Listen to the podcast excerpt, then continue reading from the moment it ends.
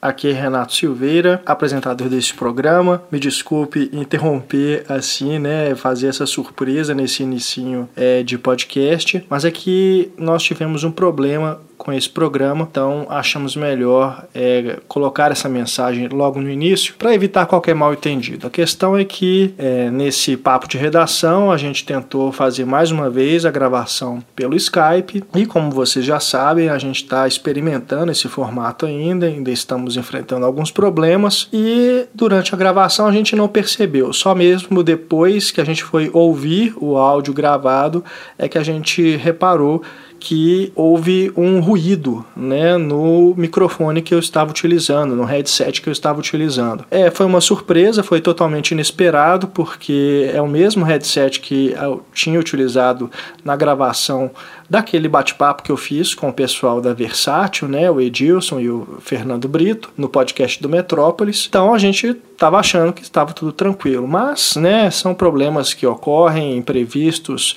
tecnológicos, né, então, infelizmente, é, pra, é, até mesmo para a gente não perder, né, todo o áudio que foi gravado, todo o programa, né, e inclusive em respeito a você querido ouvinte do podcast, e aos meus colegas, né, o Marcelo, a Isabel e a Estefânia, e ao Eduardo, né, que participam desse podcast Papo de Redação, é, para não, não, não ficar de forma alguma é, prejudicado o trabalho deles né, a gente resolveu levar adiante o podcast do jeito que estava. O Eduardo fez o que pôde, tá, para poder minimizar esse ruído, que mais uma vez está no meu microfone, né? Foi um problema localizado no meu microfone. O áudio dos meninos, da Isabel, da Stefania e do Marcelo não foi prejudicado. Então, é, você vai reparar aí durante o programa que temos esse pequeno problema, tá bom? Mas nem tudo, nem tudo é ruim.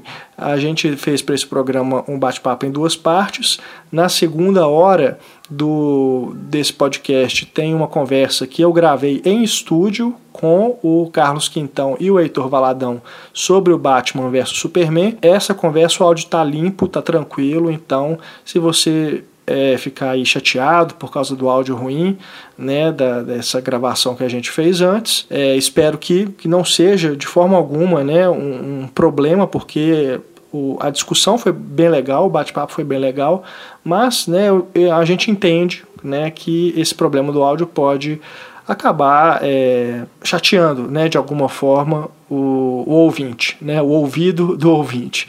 Então você fique livre, claro, para poder pular para frente e escutar só a parte do, do bate-papo né, com o Quintão e com o Heitor sobre o Batman vs Superman, que tem spoilers, tá? Então é recomendado para quem já viu o filme. De toda forma, o programa tá aí. Espero que se você ouvi-lo na sua integridade, você possa aproveitar né, o conteúdo da, da, discussão. E mais uma vez aqui fica o meu pedido de desculpas por esse problema e a minha promessa de que no próximo podcast que nós gravarmos com o Skype, né, utilizando essa ferramenta, a gente não terá mais problema de áudio, tá? É o meu compromisso com vocês, tá bom? Um grande abraço e bom podcast.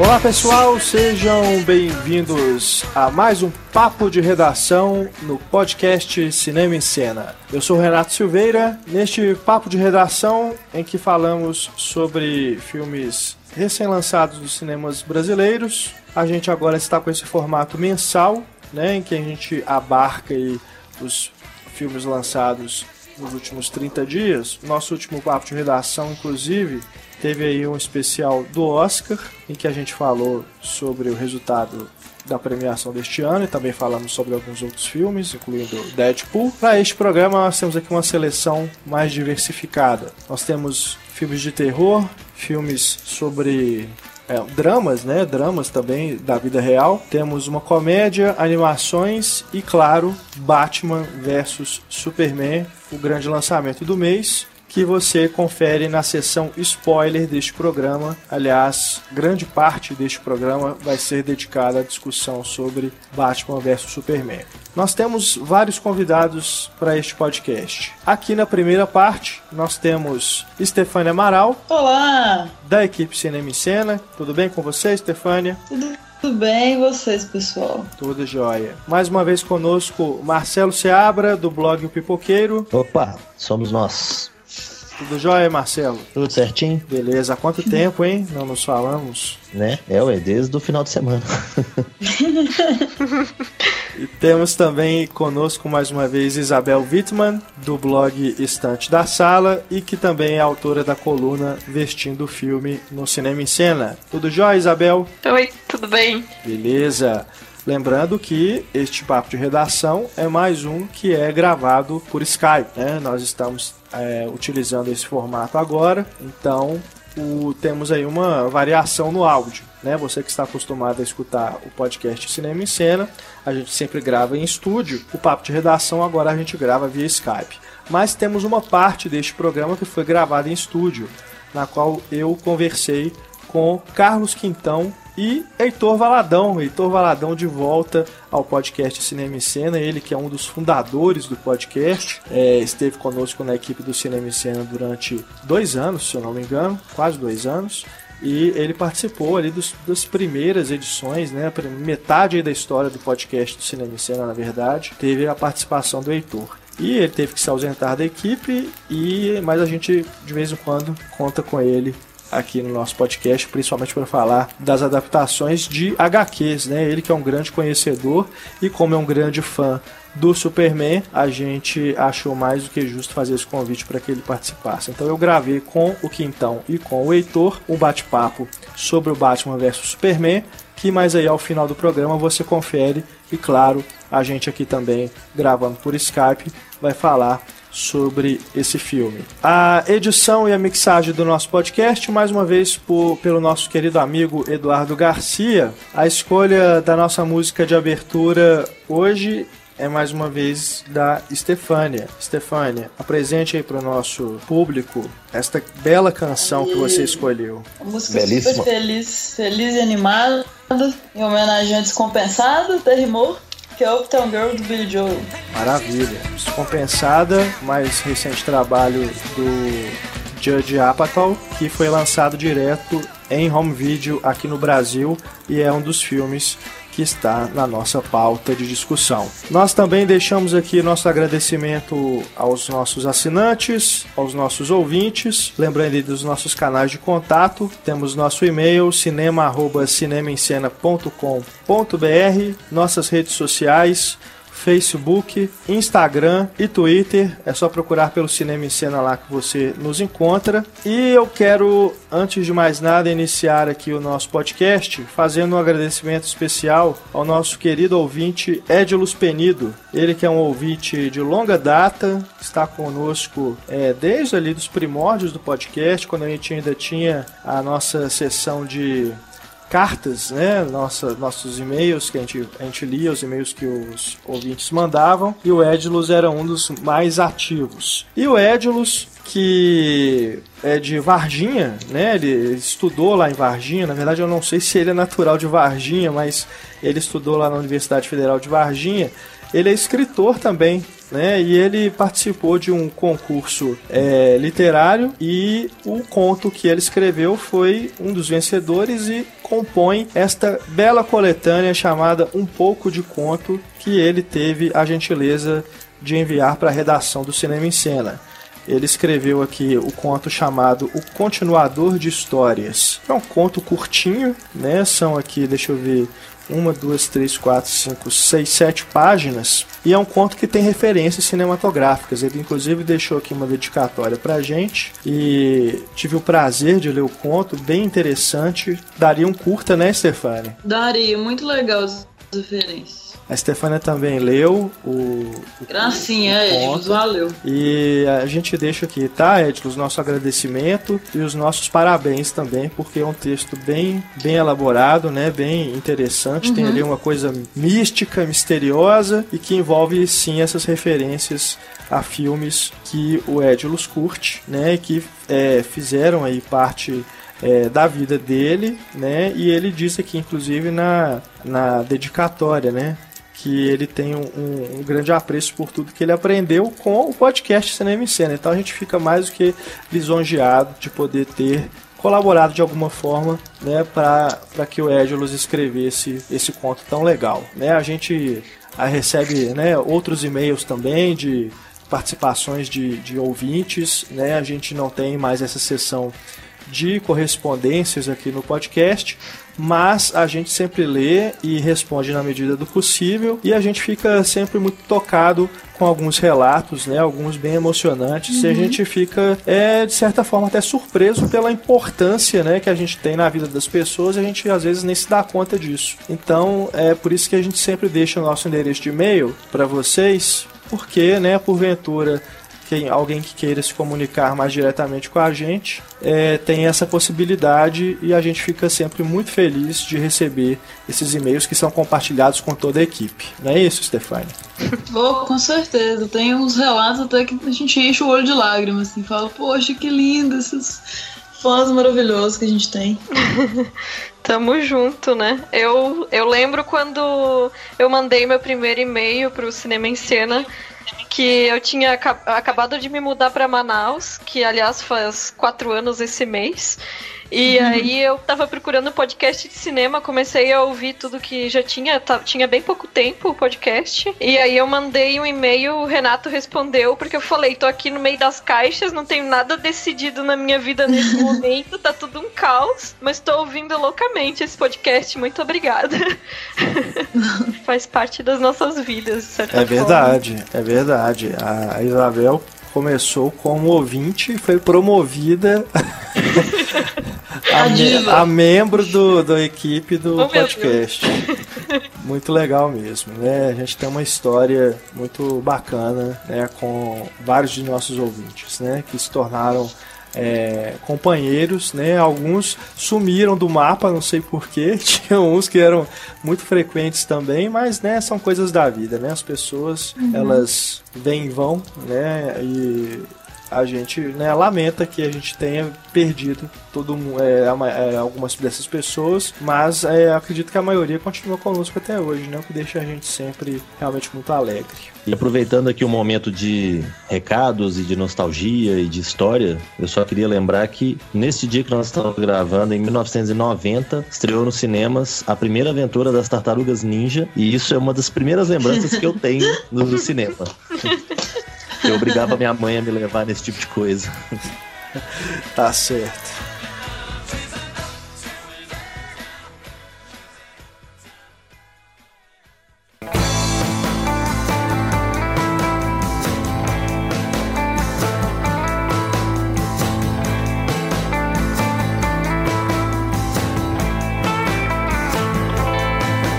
Bom, vamos iniciar nosso bate-papo falando sobre dois filmes de terror.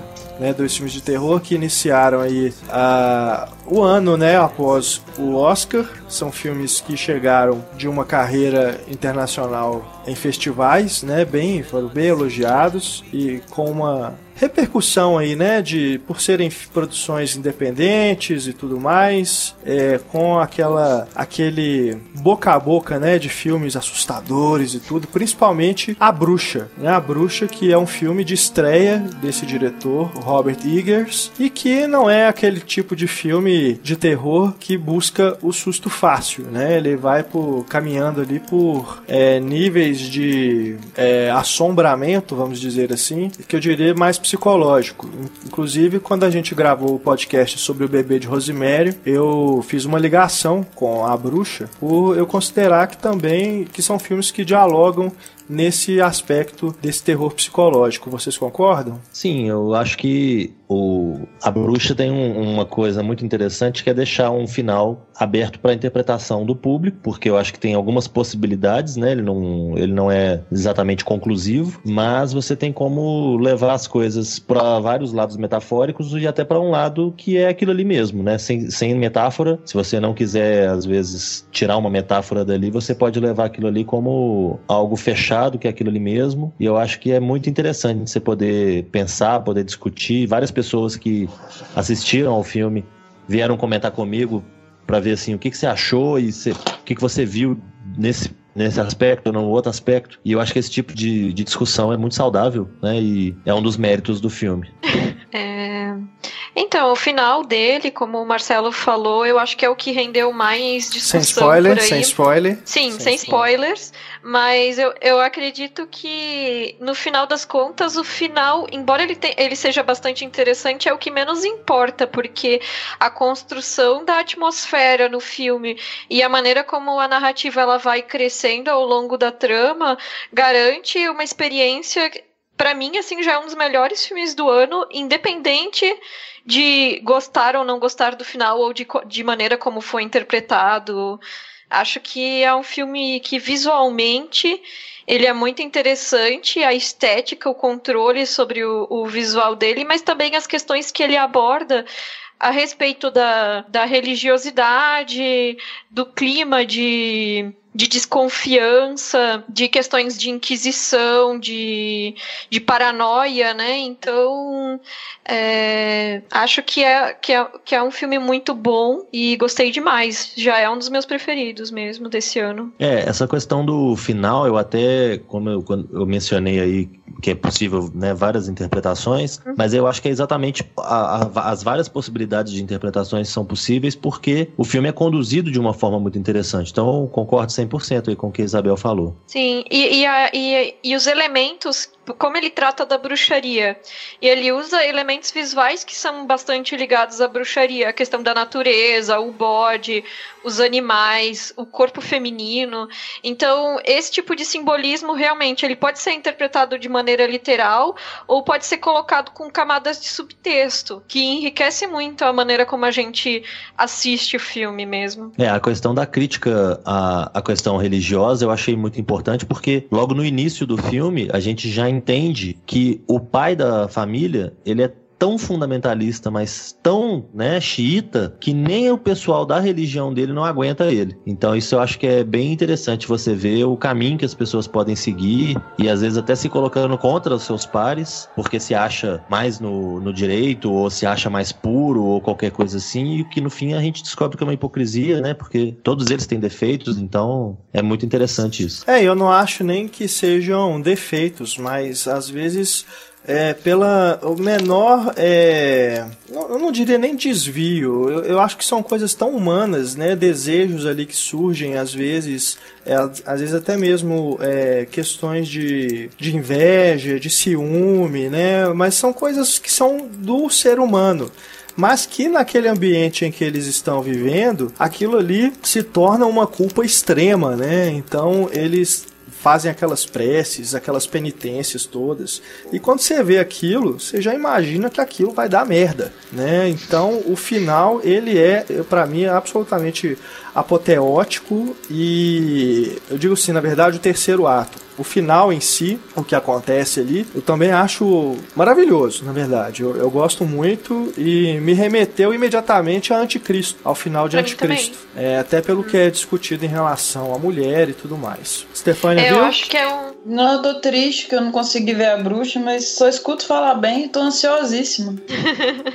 eu acho que é uma, é uma sessão dupla com o Anticristo realmente depressiva, tensa, mas, mas, mas muito pertinente, assim, a questão da temática do, do tratamento da mulher e, e até a, a estética e a relação do uso dos animais de maneira simbólica, acho que tem tudo a ver um filme com o outro. Eu me lembrei, inclusive, de um comentário que o Renato fez à época da, do, da, do podcast com A Morte do Demônio, né, com a refilmagem do Evil Dead, que o Renato menciona que ele sentia muita falta de um filme de terror que fosse meio meio loucura, né? Um filme de terror que falasse assim, ah, vamos extrapolar. E eu achei o final do, da bruxa bem nesse, nesse clima aí. É verdade, é verdade, total.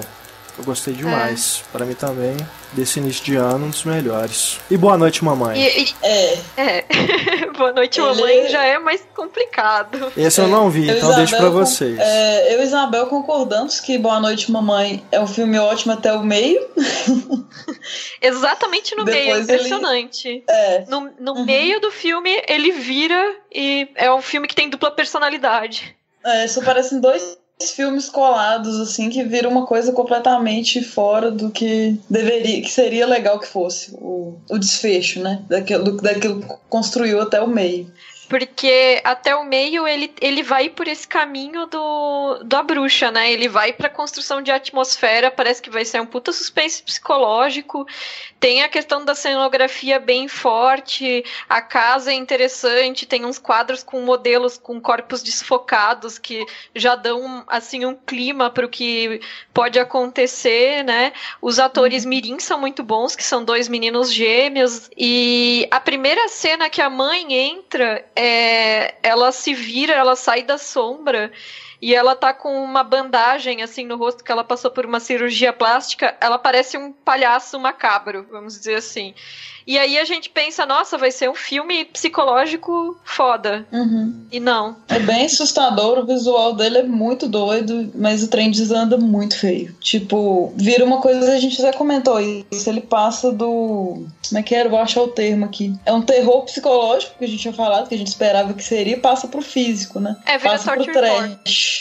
É, exato. Vira uma coisa assim, um funny games que deu errado. Muito errado. E o pior é que uma boa parte dessa reviravolta que não dá muito certo é, é pautada em uma revelação. E essa revelação, sem dar spoilers, ela é muito fácil de prever assim, os primeiros 10 minutos do filme. Todos os detalhes que o filme vai dando chamam a atenção para essa que vai ser a grande revelação. Então, num certo momento, eu já tava pensando assim: tomara que tenha uma reviravolta que vai dizer, a gente enganou vocês, e na verdade é outra coisa. Aí não, no final é aquilo lá mesmo, era para ser a grande reviravolta, mas não, não se paga.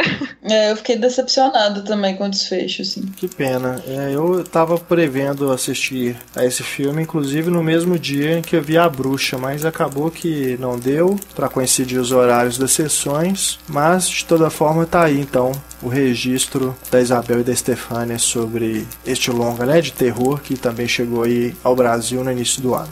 E mais um para minha lista de não ser mãe. é outro é. filme que coloca essa questão da maternidade assim de uma forma muito assustadora assim. E pena que deu errado. Pena. Seria um, bom filme de, de, terror se tivesse seguido os passos iniciais. Mas enfim, é isso. Eu, eu começo a temer realmente que Filhos da Esperança se torne realidade no futuro próximo. Que a quantidade de de pessoas que eu conheço, de mulheres que eu conheço que não querem engravidar, é alarmante, porque daqui a pouco não vai ter mais criança no mundo. Mas sempre tem por aí. ah, inclusive vocês estavam comentando no podcast da Catherine Bigelow das diretoras de filmes de gênero, né? E ele também é co-dirigido por uma mulher, né? Verônica Franz. Uhum. Ah, é, verdade. Aliás, fazendo aqui o registro, porque eu me lembrei disso só depois que a gente gravou o podcast da Catherine Bigelow, que a gente comentou, né, no começo, respondendo ao, a uma pergunta de um assinante, é, sobre outras diretoras, né, de filmes de ação e tudo mais. E nós temos, né, as Wachowski agora, né? Porque. Ah, verdade. Né, a, agora são a Lana e Lily, não é isso? Os nomes que elas isso. Utilizam agora que são mulheres transgênero, né? Isso. Quando elas fizeram os primeiros filmes, né, o Matrix e tudo mais, eram os irmãos Wachowski. Aí o Larry é, passou a assumir, né, o, o nome de Lana Wachowski e agora mais recentemente, inclusive envolvendo uma denúncia muito séria, né, envolvendo aí um, suposto jornalista de um tabloide britânico. É, Chantagem. É, é, exatamente, né, um caso muito grave. É o Andy acabou né, se revelando aí, então Lily Wachowski. Então agora nós temos mais duas diretoras de filmes de ação, né, Speed Racer e tudo mais, filmes muito bons. E Sense8, né, a, a série. E vamos esquecer o Destino de Júpiter, né? E a viagem, né? Por favor. A viagem que eu também. Não, a gosto. viagem eu, eu gosto. Eu sou do contra, eu gosto do sci-fi errado. Uma viagem é massa. pois é, eu assisti o Speed Racer pela primeira vez esses dias. Eu gostei demais também. Speed Racer é fantástico, vi. genial. Falamos agora sobre mais um filme que trata dos bastidores da imprensa, na cola aí do Spotlight, o vencedor do Oscar de melhor filme este ano. Estreou recentemente aí Poder e Conspiração, que é o título brasileiro para Truth, que é um filme é, que marca a estreia de James Vanderbilt, roteirista de Zodíaco e o espetacular Homem-Aranha, entre outros, na direção. O filme que tem Robert Redford e também Kate Blanchett no elenco, né? Nada, ninguém mais, ninguém menos do que essa dupla fantástica. Ainda não tive a oportunidade de assistir ao filme, mas temos aqui nossos companheiros que já puderam conferir e nos falam agora. Marcela Isabel. Eu também vi. E Stefânia. Por favor. Na verdade, Conspiração e Poder, né? Aparentemente o título é esse. Mas enfim, vocês entenderam. Stefania é, Amaral. Verdade. É genérico do mesmo jeito. Stefania Amaral, você então que também assistiu ao filme. É só completando o elenco, tem a Elizabeth Olsen de Mad Men também, é muito legal vê-la num filme contemporâneo, entre aspas, né? Porque é de 2004 a história. E também como, assim, nesse ambiente de redação e tal, é legal. Eu gosto muito dela. Ou seja... O elenco é fantástico. Ou seja, mais um filme de época sobre o jornalismo, né? Porque o Spotlight, ele se passa em é. 2001. Então, uhum. é mais... Eu, eu diria que é mais um desses filmes sobre a morte do jornalismo né? É. É que a Stefania comentou Elizabeth Moss num, num papel contemporâneo. Ano passado ela fez também Loucaça, Rainha do Mundo, e ela tá ótima, embora o filme seja mais ou menos. Ah, Elizabeth Moss. Eu tinha entendido Elizabeth Olsen, até fiquei meio confuso. Não, eu confundi aqui. mesmo, então, eu confundi. Ah, pô. Ah, tá. É Elizabeth Moss. Tá bom. Então eu é falei é outra Elizabeth.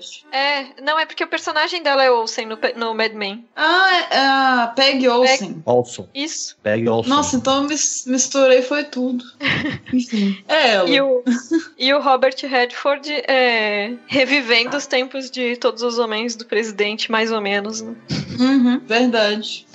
Eu me lembro do, do aquele programa de comédia Saturday Night Live, que ele sempre fazia uma piadinha com Dan Rather, porque o Rather, no caso, em inglês, pode ser traduzido como preferência, né? Eu prefiro. Então eles ficavam brincando que era o Dan Rather Not, que ele prefere não alguma coisa. E eu até então não conhecia muito quem que era, né? O tal Dan Rather. E aí com o filme a gente conhece um pouquinho melhor, porque é no fim das contas é um dos grandes jornalistas norte-americanos. É um cara que cobriu diversos eventos, diversas situações, esteve em vários momentos importantes ali da história e é exatamente o filme sobre um momento importante da carreira dele, quando ele tem, ele e a produtora dele, que no caso é vivida aí pela Kate Blanchett, que eles têm aí uma notícia, uma coisa bombástica, né, que veio meio que por acidente, porque eles tinham uma coisa pequena, cavaram para descobrir essa coisa pequena, chegaram numa coisa maior, que era referente à carreira militar do então candidato à reeleição nos Estados Unidos, o George W. Bush. E eu acho que é uma, é uma história muito interessante, é baseado no livro da própria produtora, da Mary, Mary Maples, e é um livro que parece ser interessante, porque é a visão dela, e até por ser a visão dela, eu acho que fica um pouquinho tendencioso, né, o filme. Ele puxa pro lado deles como se eles fossem os heróis o tempo todo, e eu acho que isso chega um pouquinho a incomodar, mas de qualquer forma, a interpretação do desse, dessa dupla principal é fantástica, né? A Kate Blanchett tá até lendo um catálogo de nomes, eu acho que seria emocionante. o Robert Redford também é muito bom. O elenco de apoio, de uma forma geral, é interessante, né? Elizabeth Moss, que vocês citaram, o Topher Grace, o Dennis Quaid, tem Bruce Greenwood, tem um bocado de gente, até o Dermot Mulroney aparece no, né, mais pro final. Então tem um elenco muito interessante e eu acho que é um episódio muito interessante do, da história do jornalismo norte-americano e que poderia acontecer no jornalismo de qualquer outro país. E ele mostra muito bem essa, essa relação entre a produtora e o apresentador, né, que é uma relação de extrema confiança, com a equipe, que é a equipe de investigadores, é o pessoal que levanta os dados, é o pessoal que vai atrás, e, e os próprios procedimentos jornalísticos, né? É muito interessante ver a, a, às vezes, a pressão do tempo que eles têm, porque o programa tem que passar num determinado horário, e até três horas antes o programa ainda não estava pronto. Então eles têm que fazer escolhas ali do que, que corta, do que, que mantém, uhum. de como é que vai ser a edição final do programa. Aí tem a, a parte técnica que tem que renderizar o programa ou qualquer coisa nesse sentido para poder exibi-lo. Então tem todo um processo interessante e é um dos programas mais duradouros né, da história do, do jornalismo norte-americano, que é o 60 Minutos, que já tinha sido retratado, por exemplo, no Informante, né, com que o Alpatino era o, era o produtor.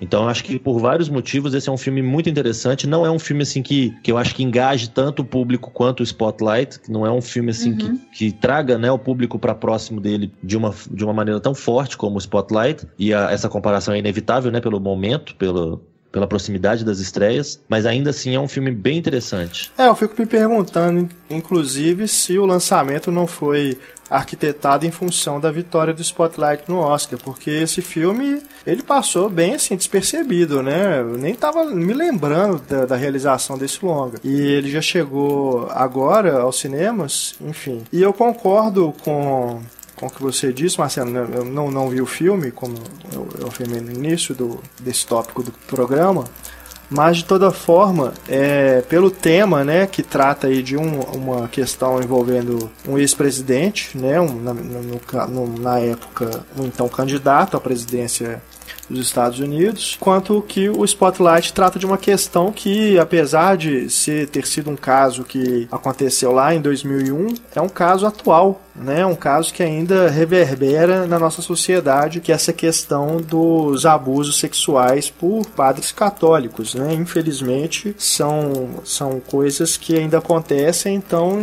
é, quer, que, quer a gente queira ou não, é um tema que ainda diz muito, né, ao que a gente vive hoje em dia. Enquanto essa questão do, do George W. Bush é uma questão que né, é um episódio importante, claro, da história ali do, dos Estados Unidos, mas é, primeiro, é mais localizado, né, nos Estados Unidos e já, já ficou no passado, né? Já estamos aí vivendo uma outra época, inclusive na política norte-americana.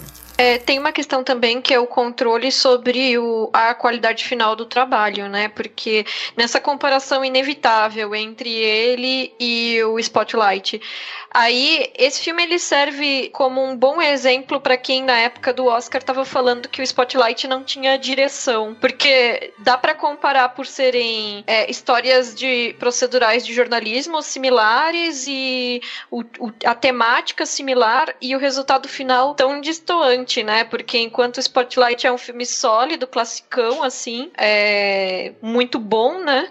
Aqui, apesar de, das ótimas atuações, o resultado final é meio capenga, vamos dizer assim. O, o diretor, o James Vanderbilt, ele trabalhava como roteirista e é até interessante porque os diálogos do filme são um horror, assim, super expositivos. Tem diálogos completamente artificiais, uhum.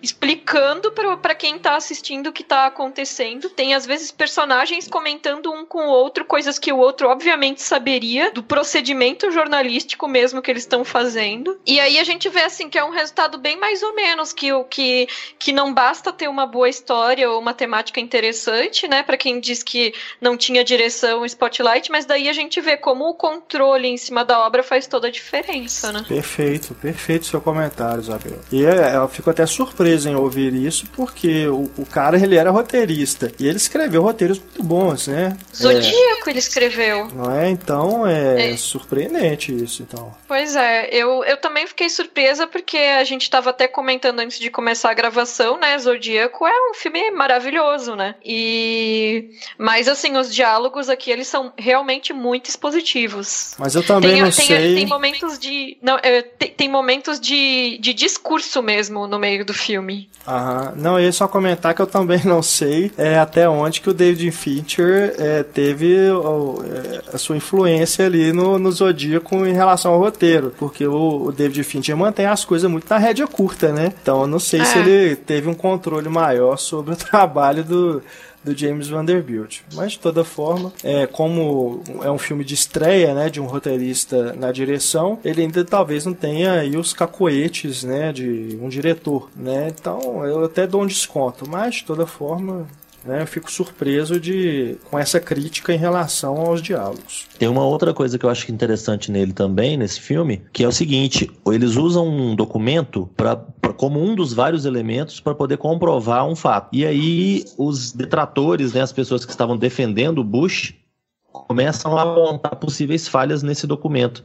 E acaba que a discussão muda totalmente de foco. Né? O pessoal deixa de discutir o que, que aconteceu ou teria acontecido para discutir a autenticidade de um documento. E eu acho que isso é uma coisa terrível que acontece com muita frequência. As pessoas tiram é, o foco do que realmente uhum. importa de propósito só para poder tentar enfraquecer uma, uma discussão, tentar enfraquecer uma situação e tentar criar uma outra coisa em volta, como é o caso agora, né, que nós estamos vivendo aqui. Então as pessoas deixam de discutir o que realmente importa para discutir um detalhe técnico e tentar desmerecer uma questão muito maior. Isso eu acho que é uma coisa interessante que o filme faz. É, essa que é, assim, na verdade, eu achei o que atrapalhou ele, isso, assim, essa falta de foco que o Spotlight tem. O Spotlight me prendeu do, do início ao fim, assim, muito focado, extremamente focado. Esse filme eu achei que ficou, assim, meio perdido e pedante.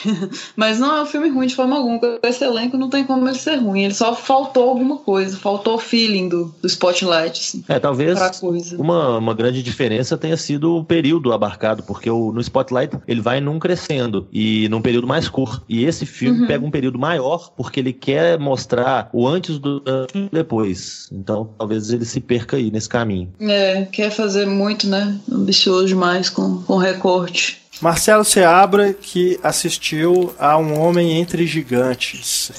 Esse é o título brasileiro para Concussion, com Will Smith. É, já que estamos falando de histórias reais que chegaram ao cinema e por algum motivo chegaram ao Brasil com um título genérico ridículo, né? Porque como é que Truth vira conspiração e poder é, e Concussion é, é. vira Um Homem Entre Gigantes? Os títulos originais fazem total sentido, né? Em uma palavra, título simples que faz total sentido porque leva a a questão principal discutida no, nos filmes. E o título nacional, tentando ser uma coisa mais apelativa que vai levar o público ao cinema, eu acho isso tão desnecessário porque acaba que o público não vai ao cinema da mesma forma e eles poderiam uhum. ter usado um título muito mais interessante, muito mais de acordo, para ter mais ou menos o mesmo público.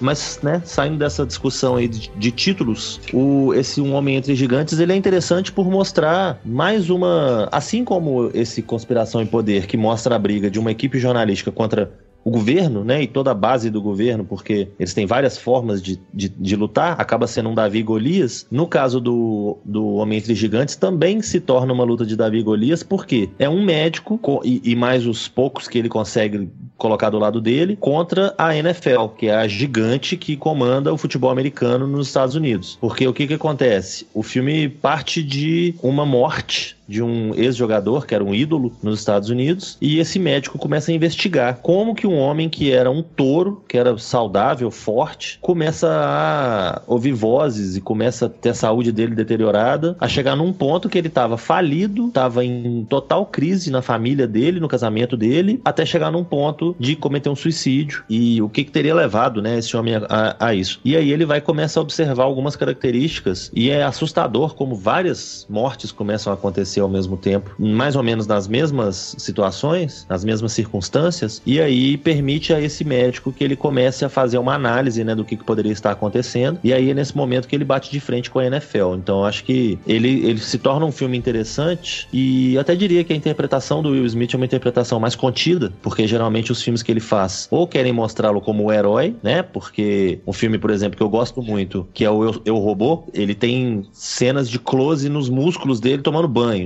né? Então, é um filme interessante apesar disso, apesar Não, do esse, é, esse é o momento bom do filme, na verdade. Ah, claro, óbvio. E a outra parte dos filmes, a outra, a outra parte dos filmes que o Will Smith gosta de fazer são aqueles filmes edificantes, bonitinhos, né? Tipo a espera da é a, procura da felicidade e Sete Vidas, né? Esse tipo de coisa. E esse filme Sete acaba fugindo. Vidas eu gosto muito mais. Sete Vidas eu acho muito foda. Mas é, esse mas aí, esse... então, é. Ele fica no meio termo desses dois estilos que você tá falando? Não, ele assim, acaba tipo... fugindo. Ele, ele acaba fugindo dos hum. estilos porque não é um filme que vai glorificar o Will Smith. Ele uhum. realmente tá interpretando um personagem, ele tá mais preocupado com o personagem do que com ele mesmo, que é o que geralmente acontece. Uhum. E não é um filme de alta ajuda, né? Não é um filme bonitinho, não é nada desse tipo de coisa. Apesar né, de ter a luta do médico e tudo mais, mas ainda assim é uma história bem interessante. É uma história que eu acho que vale a pena ser vista. Foi tido como uma das grandes esnobadas do Oscar, né? Porque é, isso que eu ia perguntar, próprio... porque ele tava cotado, né? Por esse filme para concorrer ao Oscar. É, pelo que se falou de bastidores, parece que o próprio Will Smith ficou chateado, né, de não ter sido indicado e chegaram até a falar que ele não iria ao Oscar por causa disso, né, mas obviamente foram, né, várias questões lá. É, ele e... não ir ao Oscar porque não foi indicado, enquanto tá rolando o boicote por uma questão muito mais importante. É foda, né? É, complicado, né, esse tipo de, de, de afirmação. Mas é realmente, é uma, é uma interpretação bem interessante, é uma interpretação mais contida, ele tem um sotaque meio esquisito, assim, mas eu acho que ele, ele conseguiu entrar bem no personagem e acaba sendo, sim, um filme interessante. É um filme longo, que às vezes se torna cansativo, porque ele tem todo um caso para construir, mas é uma, é uma história interessante para se conhecer. É, eu me lembro de ver umas é, eu não lembro, não lembro se era uma reportagem, se era um desses programas de TV a cabo, mas que mostrava, eles fizeram um, um gráfico assim simulando o impacto que o cérebro, né, dentro ali do crânio do jogador de futebol americano sofre quando ele tem uhum. uma pancada. E é uma coisa impressionante. É uma coisa assim é. que você não você não, não faz ideia quando você está vendo o jogo, né? A gente não tem ideia do que acontece dentro do nosso corpo, né? Normalmente. É, com um impacto desse, então, é coisa assim, de acidente automobilístico. Então, é, é, é quando, eu li, quando eu li a sinopse do filme, eu me lembrei dessa, desse vídeo, né, que eu vi. E fiquei até, fiquei até interessado em assistir mesmo, mas ele passou tão rápido aqui em BH, né, que não, não deu para ver, não deu para acompanhar e não deu para ver. Agora, você imagina que essa comparação que você fez, cada pancada dessa na cabeça é como se fosse um acidente automobilístico. E infelizmente eu já estive em um e não é nada interessante, mas foi um. Imagine se você passa por esse tipo de situação toda semana por 15, 20 anos de carreira. É. É complicado demais. Nossa. Não é à toa que é uma carreira é muito curta, né? É, e, e, no filme eu acho que uma coisa que chama atenção é a participação especial do Luke Wilson, que só aparece na televisão dentro da televisão. Porque ele, o personagem dele nunca aparece ali de frente 100%. Ele tá sempre dando depoimento em nome da NFL num programa de televisão que o personagem tá assistindo. Luke Wilson tava sumido, né, cara? Muito tempo que eu não vi um filme. É, e quando aparece fazendo uma pontinha dessas, né? Meio estranho. Bom, passamos agora para uma comédia lançada diretamente no mercado de home video aqui no Brasil e que curiosamente chegou a ser cogitada para Oscar, né, na categoria de roteiro, oh? que é Descompensada. Esse filme dirigido pelo Judge Apatow com roteiro da Amy Schumer, né? Se eu não me engano, é o primeiro roteiro que o Apatow dirige de outra pessoa, que não foi ele que escreveu. Uhum. E é, curiosamente também é, é algo que, se a gente for observar na carreira do Kevin Smith, é bem semelhante um, um comediante, um roteirista né, de filmes cômicos, de que escrevia e dirigia, e a partir de certo momento é, entrou em decadência e até que foi dirigir roteiro de outras pessoas. Eu diria que o, o Judge Apatow, para mim, tem seguido a mesmo, o mesmo caminho do, do Kevin Smith. Ainda que, fazendo aqui né, uma grande ressalva, os filmes do Judge Apatow estão no nível ainda bem acima do que os do Kevin Smith atingiram. Esses últimos que principalmente. Bom, né? Tusk é foda. É. Mas, mas a minha principal crítica ao Judge Apatow é realmente a, a repetição. Né? Eu, eu, eu, eu me sinto muito cansado vendo os filmes dele, porque me parece que é sempre a mesma coisa, o mesmo tipo de humor, o mesmo tipo de piada, aquela coisa de insistir na improvisação. Então, mesmo quando você tem um filme como esse Descompensado, que foi escrito por outra pessoa, não parece que foi. Parece que o roteiro é do Judge Apple. É porque ainda tem o mesmo padrão de personagem que se recusa a crescer e tem uma vida meio desregrada dos outros protagonistas dele, né? A diferença é que dessa vez é uma protagonista mulher, né? E, mas eu acho assim que eu, eu quer dizer, eu não assisti todos os filmes do Judd Apatow, mas eu não gosto muito dos filmes que ele roteirizou. E descompensada eu até me diverti, assim. E eu acho que o fato de ser uma mulher no papel principal embora seja uma repetição de outras coisas que já aconteceram, ainda assim não, não tem o mesmo efeito justamente pela inversão da posição da gente que está assistindo em relação ao que está acontecendo em cena, né? Então, sem dar muitos spoilers assim, né? Mas Mas achei que foi uma experiência interessante, pelo menos, e divertida. Stefania gostou demais, né? Assim, demais, não. Tem sentimentos mistos com esse filme, porque eu, eu, sou consciente de que ele tem muitos problemas, tipo assim, é, é inocente, é clichê, sabe? É um roteiro limitado. Mas ao mesmo tempo é divertido, é isso que você falou, assim, ali, sabe? É um guilty pleasure. Eu, custo fazer isso, assim, eu evito ao máximo comédias românticas contemporâneas desse tipo, assim. Tanto que eu não, não conheço o diretor, só sei os filmes que ele fez, mas não assisto nada, assim. E, e eu curti, eu tinha visto o trailer há um tempo. E tem imagens no trailer que não foram pro filme, né? Aí eu até fiquei procurando, assim, falei, gente, mas não vai acontecer aquilo que eu vi no trailer e tal. mas eu achei interessante, tem a Tilda Chilton, né? Tá, o Wesley Miller também, que fez o é, Precisamos Falar Sobre Kevin.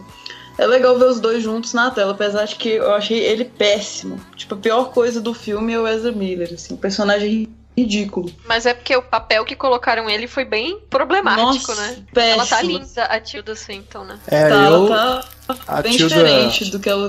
Não que ela não seja linda, mas ela tá bem diferente, mais perua, assim, né? Glamour, assim. É, É, inicialmente, inicialmente eu nem a reconheci. Aham. Depois E é que eu me a- dei e- conta de que era ela mesmo. E a Amy Schumer, ela é muito carismática, embora a personagem dela às vezes tenha ah, atitudes assim que poderiam levar a gente a não gostar dela, criar uma antipatia, mas ela é muito carismática. Uhum. Eu gostei dela, né? Não, eu- eu- ela é uma comediante que já tem uma, uma certa fama, né? Nos Estados Unidos, É. pelo menos. Eu não. Mas eu não conhecia nada anterior Também dela. não, é, foi meu Também primeiro não. contato também com ela. Eu, eu gostei dela, gostei. Agora, Outro o que, que me eu- desagrada, o que me desagrada muito no filme é porque ele, ele eu, eu, inclusive queria, queria ver se vocês não tiveram a mesma impressão, é porque ele começa é, mostrando essa personagem que, como o título diz, é um- uma, uma pessoa que anda fora dos trilhos, né? O título original é Trainwreck, né? Um, um trem Aham. descarrilado. Ela não, não tem limites, né? Ela vive uma vida desregrada e tudo, ao contrário da irmã. E o filme tenta, de, de certa forma, sem spoiler também, colocar ela nos trilhos. Então É, eu, eu acho que o, o caminho que o filme toma é, foi. Eu, eu não sei, eu achei, de certa forma, assim. Até machista. Moralista. Nem Sim, moralista, eu, eu- diria eu- machista mesmo. É, é, é É. conservador. Não, machista conser- eu não achei, não, mas eu achei conservador. Tipo, e, e é um desperdício nesse sentido. Eu também tava esperando ver o filme assim de uma porra louca e tal, e que ela ia curtir muito mais, sabe? Tipo, mulher solteira e, e bora festa, e de repente virou aquele. aquele. Seja uma pessoa padrão, né? É. É, A irmã dela chega a falar, que inclusive é a Brie Larson, né? Uhum. chega a falar que não tem nada, nada de errado em fazer o que, o que todos os outros estão fazendo, uma coisa assim, né? Nesse ponto eu, eu fiquei assim, nossa, é, é, é um tratamento muito conservador, porque ele poderia oferecer a possibilidade de um filme que fizesse uma comédia romântica, mas que saísse desse padrão tradicional, conservador, que no final vai ter casamento e filhos, não necessariamente esse é o final, não dei spoilers. Uhum. mas, mas que há um discurso assim de querer encaixar ela nesse padrão, né? Uhum. E, e, e que nem o Re- Renato tinha falado agora, daqui a pouco não vai mais ter crianças no mundo, né? Mas, mas aí nessa construção discursiva a gente vê que na verdade é, a própria ficção, as comédias românticas, elas estão ainda o tempo inteiro martelando que no final, principalmente o que as mulheres precisam é de um relacionamento fixo, estável, monogâmico e com filhos, né? E, Hum. e de preferência É um sem problema. beber e sem fumar maconha, que também era outro problema, entre aspas, dela, né? É verdade, é. Enfim, é, eu acho que é um filme bem problemático, apesar de eu concordar com vocês que seja divertido. Né? O humor dele, as piadas são boas. É, mas eu acho que realmente ele acaba se enquadrando dentro desse modelo do, de- dos, dos outros filmes do Judd Apatow e também entra nessa questão da fórmula da comédia romântica, né? Chega um momento do filme que você fala assim, ah, eu já vi isso acontecer em todas as outras comédias românticas que eu já vi. Então é mais um, mais um, um caminho que ele encontra para poder colocar o negócio no padrão, né? Colocar o negócio e, nos trilhos de novo. E não só comédia romântica, como comédia romântica de jornalista, né? É, porque, sim. Porque é aquele, é aquele plot da, da, jornalista que tá numa revista que só escreve artigos fúteis e ela ainda quer ter uma carreira mais séria, que já teve no Eu Nunca Fui Beijada, O Diabo Veste Prada, como Perder um Homem 10 Dias, né? Não, mas tem aquele muito legal que é o da Beck Bloom, que é isso também, e eu amo aquele ah, é filme. Ah, é verdade. Não eu, não, eu gosto desses filmes. Mas realmente é um clichê, é um padrão, você tem razão, é, é um padrão. Mas e... tem aquele curta super legal também com o Daniel Radcliffe, o passeador de cachorros. Achei o bico naquilo, com a Marisa Tomei. Que existe um Ai. filme, na verdade, um filme alternativo que chama isso, The Dog Walker. E aí ele é daquele jeito mesmo, eles colocaram no YouTube, eles fizeram o curta pro filme. Né? E é ah, tá, exatamente aquilo. Tem parte partes. Aí eles fizeram um deboche do original, né? Com, com uma coisa totalmente deturpada, assim, tipo, nossa, o Sanders adorou e tal. Então tem umas piadinhas massas. O time de futebol, né? The Orlando Blooms, porque ela não conhece nenhum. tem umas coisas muito massas, assim, tipo. Mas é claro que tem outros momentos, assim, muito vergonha alheia, sabe? Mas, enfim, no, no o resultado final para mim foi, foi bacana. Eu gostei muito do, do coadjuvante lá que faz um peguete dela, aquele John Cena, que é o fortão. Ele tem uns momentos cômicos muito bons, umas cenas com ela que funcionam talvez até melhor do que o par romântico oficial do filme. É com o Bill Hader. É. Mas eu gosto mais do, do, do, dele, sim, do Bill Hader mesmo. Ele é fofinho. Eu li, inclusive, alguma coisa a respeito de que as cenas mais quentes entre a Amy Schumer e esse John Cena teriam sido bem reais. Vocês acharam? eu, eu achei as, as com o, o, Bill Hader mais intensas, assim. Eu achei elas. Não mostra nada, falsas, mas. Na verdade, é. Não mostra nada, mas é aquela coisa. Acho que é mais ousado que o padrão, assim, até por, justamente por isso, por ela ser a mulher que, que, que tá errada vamos dizer assim, não um cara desvirtuado que vai conhecer uma garotinha e vai se apaixonar, né? Aqui inverte isso, assim, pelo menos. A gente fala agora de duas animações, começando com Kung Fu Panda 3, que eu não tive a oportunidade de ver, mas Isabel e Stefania viram. É bom lembrar que essas animações acabam chegando aos cinemas apenas na versão dublada, e aí eu me recuso. Sinceramente, não, não, Apesar... não dá. Por mais, que, eu, é, eu... por mais que algumas das dublagens sejam bem feitas e que o pessoal alegue que, ah, mas foi tão bacana, não, não é o que foi feito ali. O dublador original, né, teve todo um trabalho de estudar o personagem, de criar as, os cacuetes, criar as falas, as, as emoções e tudo mais, para um dublador nacional chegar ali em três horas e gravar o o, filme todo e ir embora. Então, é, não, não, é, mas justiça seja feita quando o dublador é profissional, ele faz um bom trabalho. O problema reside quando uh, o estúdio contrata é, celebridades, né, atores, que aí realmente a pessoa vai lá e como você falou, ela faz o trabalho rapidinho e pronto. Agora, quando o dublador é profissional, ele tá ali com toda a sua experiência, né, anos de trabalho, então aí eu acho que o, o mérito é mais do que devido e realmente as dublagens das animações aqui no Brasil, é, quando são feitas dessa forma, por dubladores né, de ofício, é, não, não me incomodam. Né? Mas, enfim, o Kung Fu Panda 3 eu não, não posso opinar. Daqui a pouco eu vou falar sobre o, o Zootopia da Disney e aí eu falo um pouquinho mais sobre isso, que é o que eu vi na versão dublada em português. Mas o Kung Fu Panda 3, pelo menos, eu vi que tinha algumas sessões legendadas, né? Tipo, última sessão do dia, mas, uhum. né, quem que vai ter a disponibilidade de assistir, né? Não, não é todo mundo. E um dos destaques dele é justamente os dubladores, né? Assim, ainda mais esse último, que tem personagens novos e tal. O Jack Black já, já fez os outros, é muito bom como o Pooh. Mas aí tem o Brian Cranston, né? De Breaking Bad. Dustin Hoffman, que já fazia o fui o J.K. Simmons também, que tá uma voz super poderosa, assim, quase gutural pro, pro personagem novo, então é muito legal, assim, a, a versão original dele. Eu consegui assistir, uma sessão privilegiada. Mas é. Assim, entre os três foi o que eu menos gostei. Apesar disso tudo, apesar de ter curtido os personagens novos e, os, e aquele monte de pandas e tudo mais, é, acho que já cansou um pouco, assim, já perdeu um pouco a magia do, do início e, e sei, ficou meio chato assim, no final. A aventura cansativa. Eu gostei, achei fofinho, simpático. É, eu acho que nenhum dos três é, Kung Fu Pandas pra mim são animações que tenham destaque, assim, elas são meio esquecíveis, na verdade. É, assisti o dois há pouco tempo e já não é algo que eu me lembre muito, mas eu acho que eu me diverti mais com o 3 do que com o 2, porque justamente porque tem mais pandas e eles são mais bonitinhos.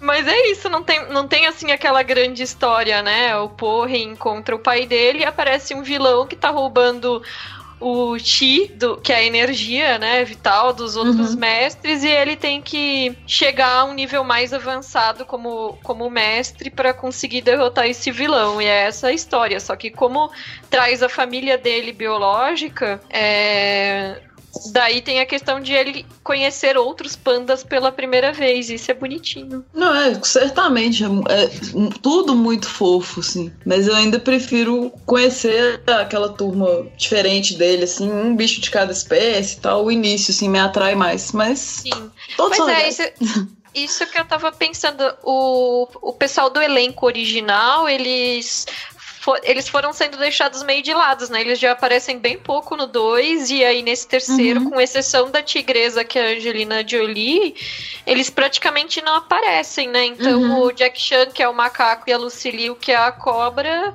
são coadjuvantes de luxo, né? Eles praticamente não estão não, não no filme. Uhum. O que é Fazem falta. É, mas eu também é. não dá pra colocar tudo, enfim, né? Tem que apresentar a família e tal. Mas é isso, esperava mais. O elenco é grande demais. Tem uma participação que é a Kate Hudson fazendo uma panda chamada Mei Mei, que é bem descartável, assim, é só pra ter mais uma pessoa famosa na dublagem.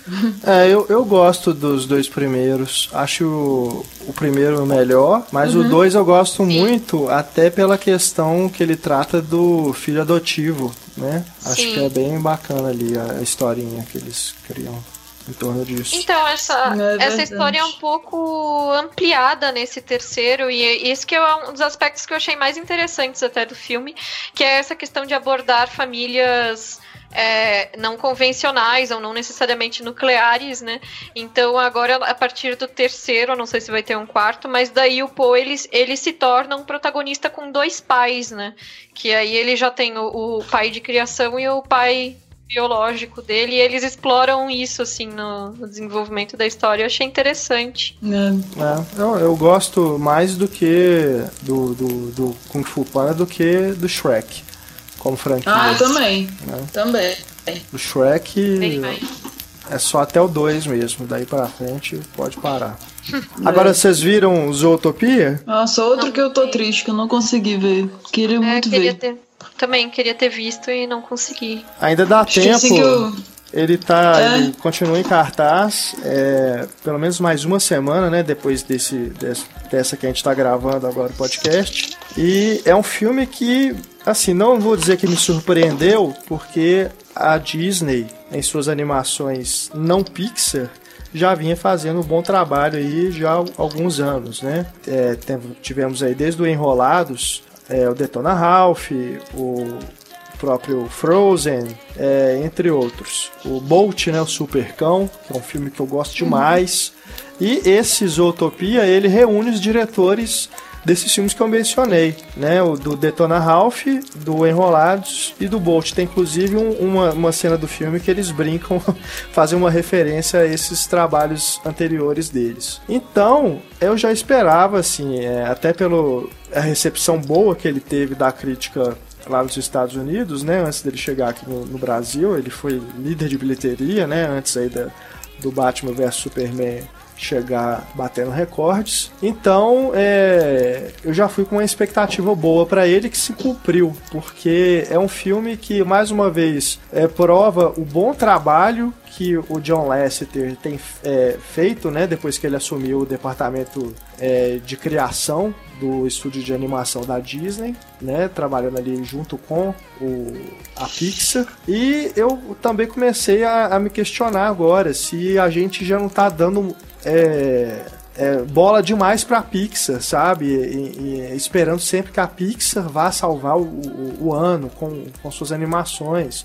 E apesar de, né, de eles terem feito divertidamente no ano passado, né, que foi considerada a volta aos tempos áureos da Pixar depois de alguns filmes é, duvidosos. É, logo depois teve o Bom Dinossauro, que não eu até gosto do filme, mas que ele realmente é, deixa a desejar em, em, vários aspectos, principalmente se a gente comparar com o Divertidamente, que foi é, lançado no mesmo ano. Mas se a gente for pegar aí o retrospecto dos filmes da, de animação da Disney, né, não Pixar, a gente tem uma sequência que é bem mais é, é, como é que eu vou dizer, que mantém um padrão de qualidade do que os da Pixar, realmente. Então acho que o, o jogo meio que se inverteu, né? Depois que a Disney comprou a Pixar e o John Lester começou a fazer esse trabalho lá dentro, é, a, o, os filmes da Disney estão melhores do que os que a Pixar vem fazendo ultimamente, né? Nos últimos dois, três anos aí, principalmente. Então, é, é algo a se pensar, né? Nessa, nessa coisa que a gente fica endeusando demais a Pixar como estúdio. Mas, de toda forma, falando agora mais especificamente do filme, é, ele me encantou pela forma como ele trabalha essa questão que é, que é da Disney, né, dos animais falantes, é, como né, antropomorfizados, né, é, agindo como pessoas e colocando ali, criando aquela cidade, né, a zootopia, essa grande metrópole onde várias espécies convivem e várias espécies, né, de, de, de mamíferos e outros é, roedores e outros, outros animais e colocando isso como uma evolução, né, dos animais. A utopia maior é essa ali no filme, né? Eles brincam com essa palavra, né? Da, utopia, a cidade se chama Zootopia, porque uhum. eles acreditam que ali todo mundo pode ser o que quiser. Né? Então brinca também com um lema né, de, do, da terra das oportunidades, né, do, todo mundo é igual, né? brinca com. É, é, é uma crítica também a essas coisas, esses, esses grandes lemas americanos, né? Essa, essa coisa do, de, de todo mundo é, ter as mesmas oportunidades e tudo mais. Quando a gente sabe que isso não é verdade. Inclusive tem uma fala no filme que a personagem principal, que é uma, uma coelhinha que quer se tornar policial, e aí ela enfrenta o preconceito dos colegas, porque na polícia só tem é, animais grandes e fortes, né? E ela é, é pequena, nunca, nunca havia tido um, um coelho que entrasse para a polícia. Os próprios pais uhum. também é, não querem que ela siga esse caminho, mas ela é determinada, ela quer fazer isso.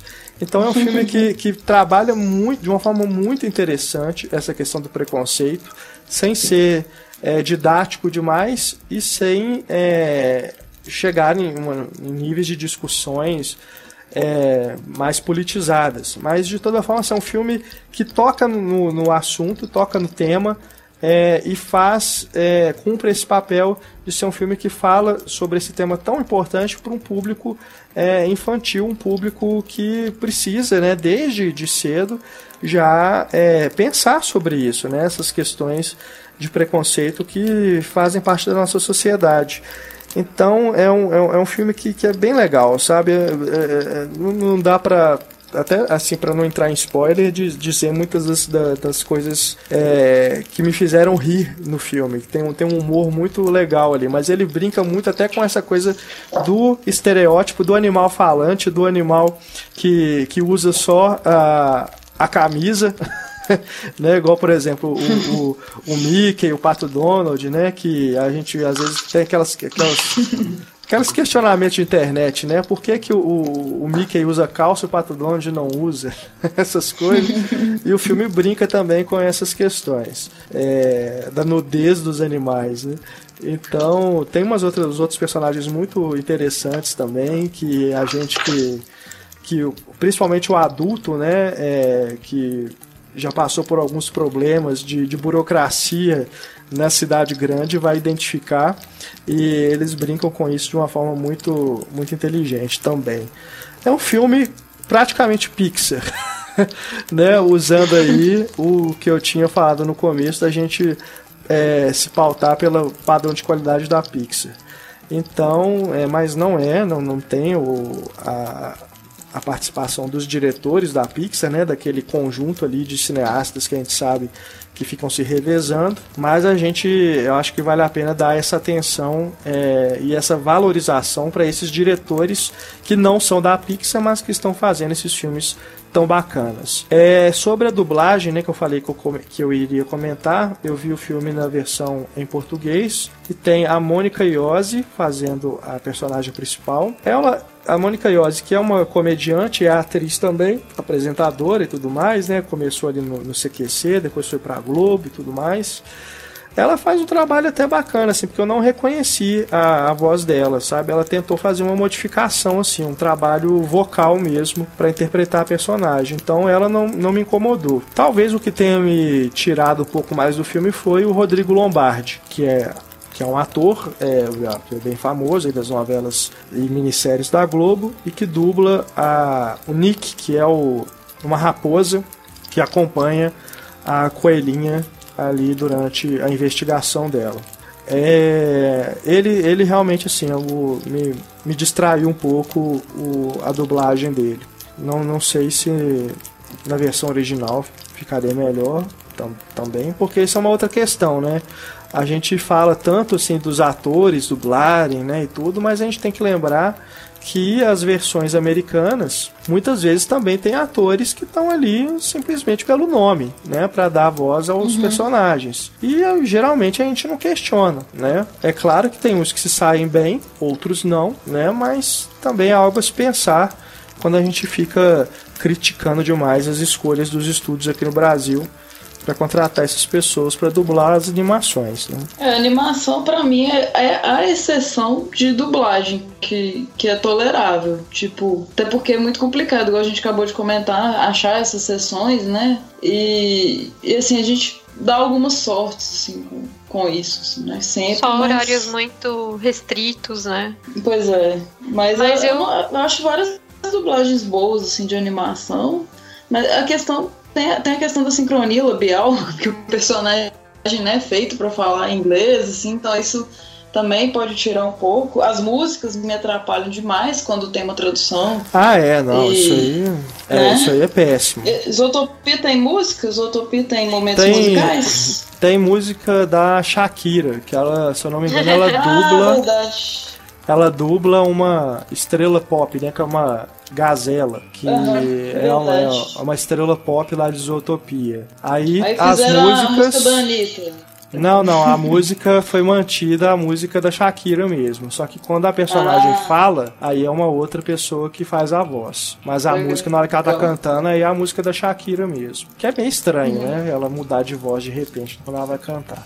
Mas é, você falou aí uma coisa que é da, das, além da sincronia labial, que um problema também é quando eles tentam adaptar expressões, né, pro Brasil. Uhum. Nossa, é geralmente fica ruim, né? Dá errado. Agora, nesse filme, no Zootopia, pelo menos foi coerente, porque eles usaram algumas expressões do Tropa de Elite. Então tem pede para sair, essas coisas, sabe?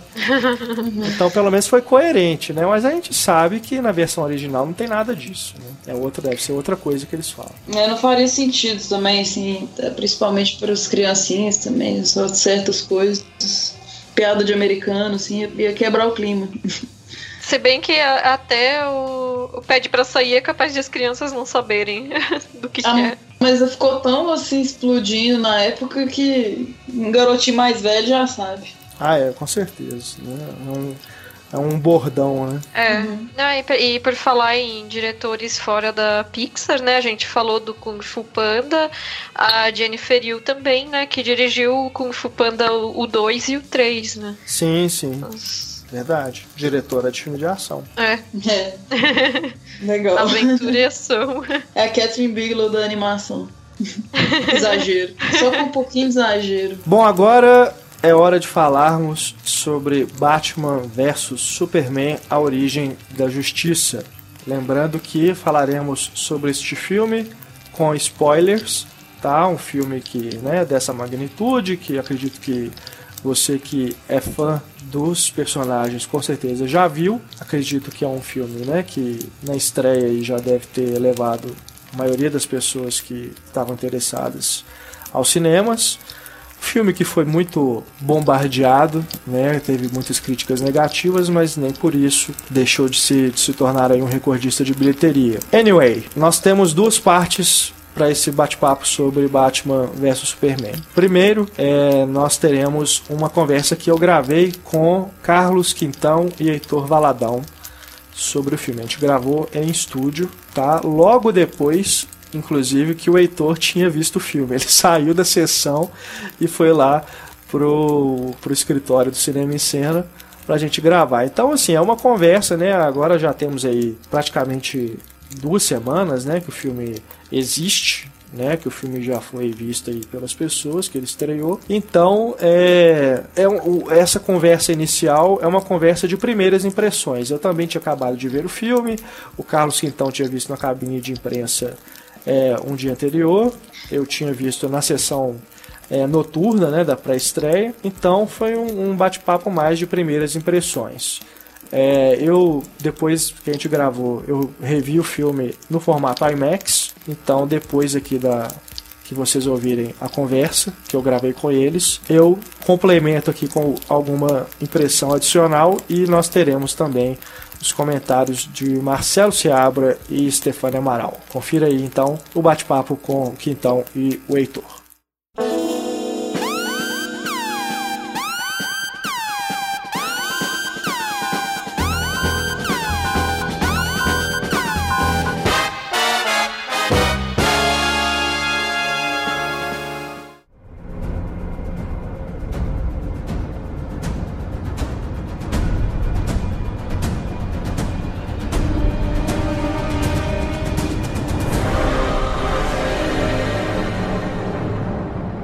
Senhoras e senhores, entramos na sessão spoiler do nosso podcast para falarmos sobre Batman versus Superman. Eu estou aqui acompanhado de Carlos Quintão.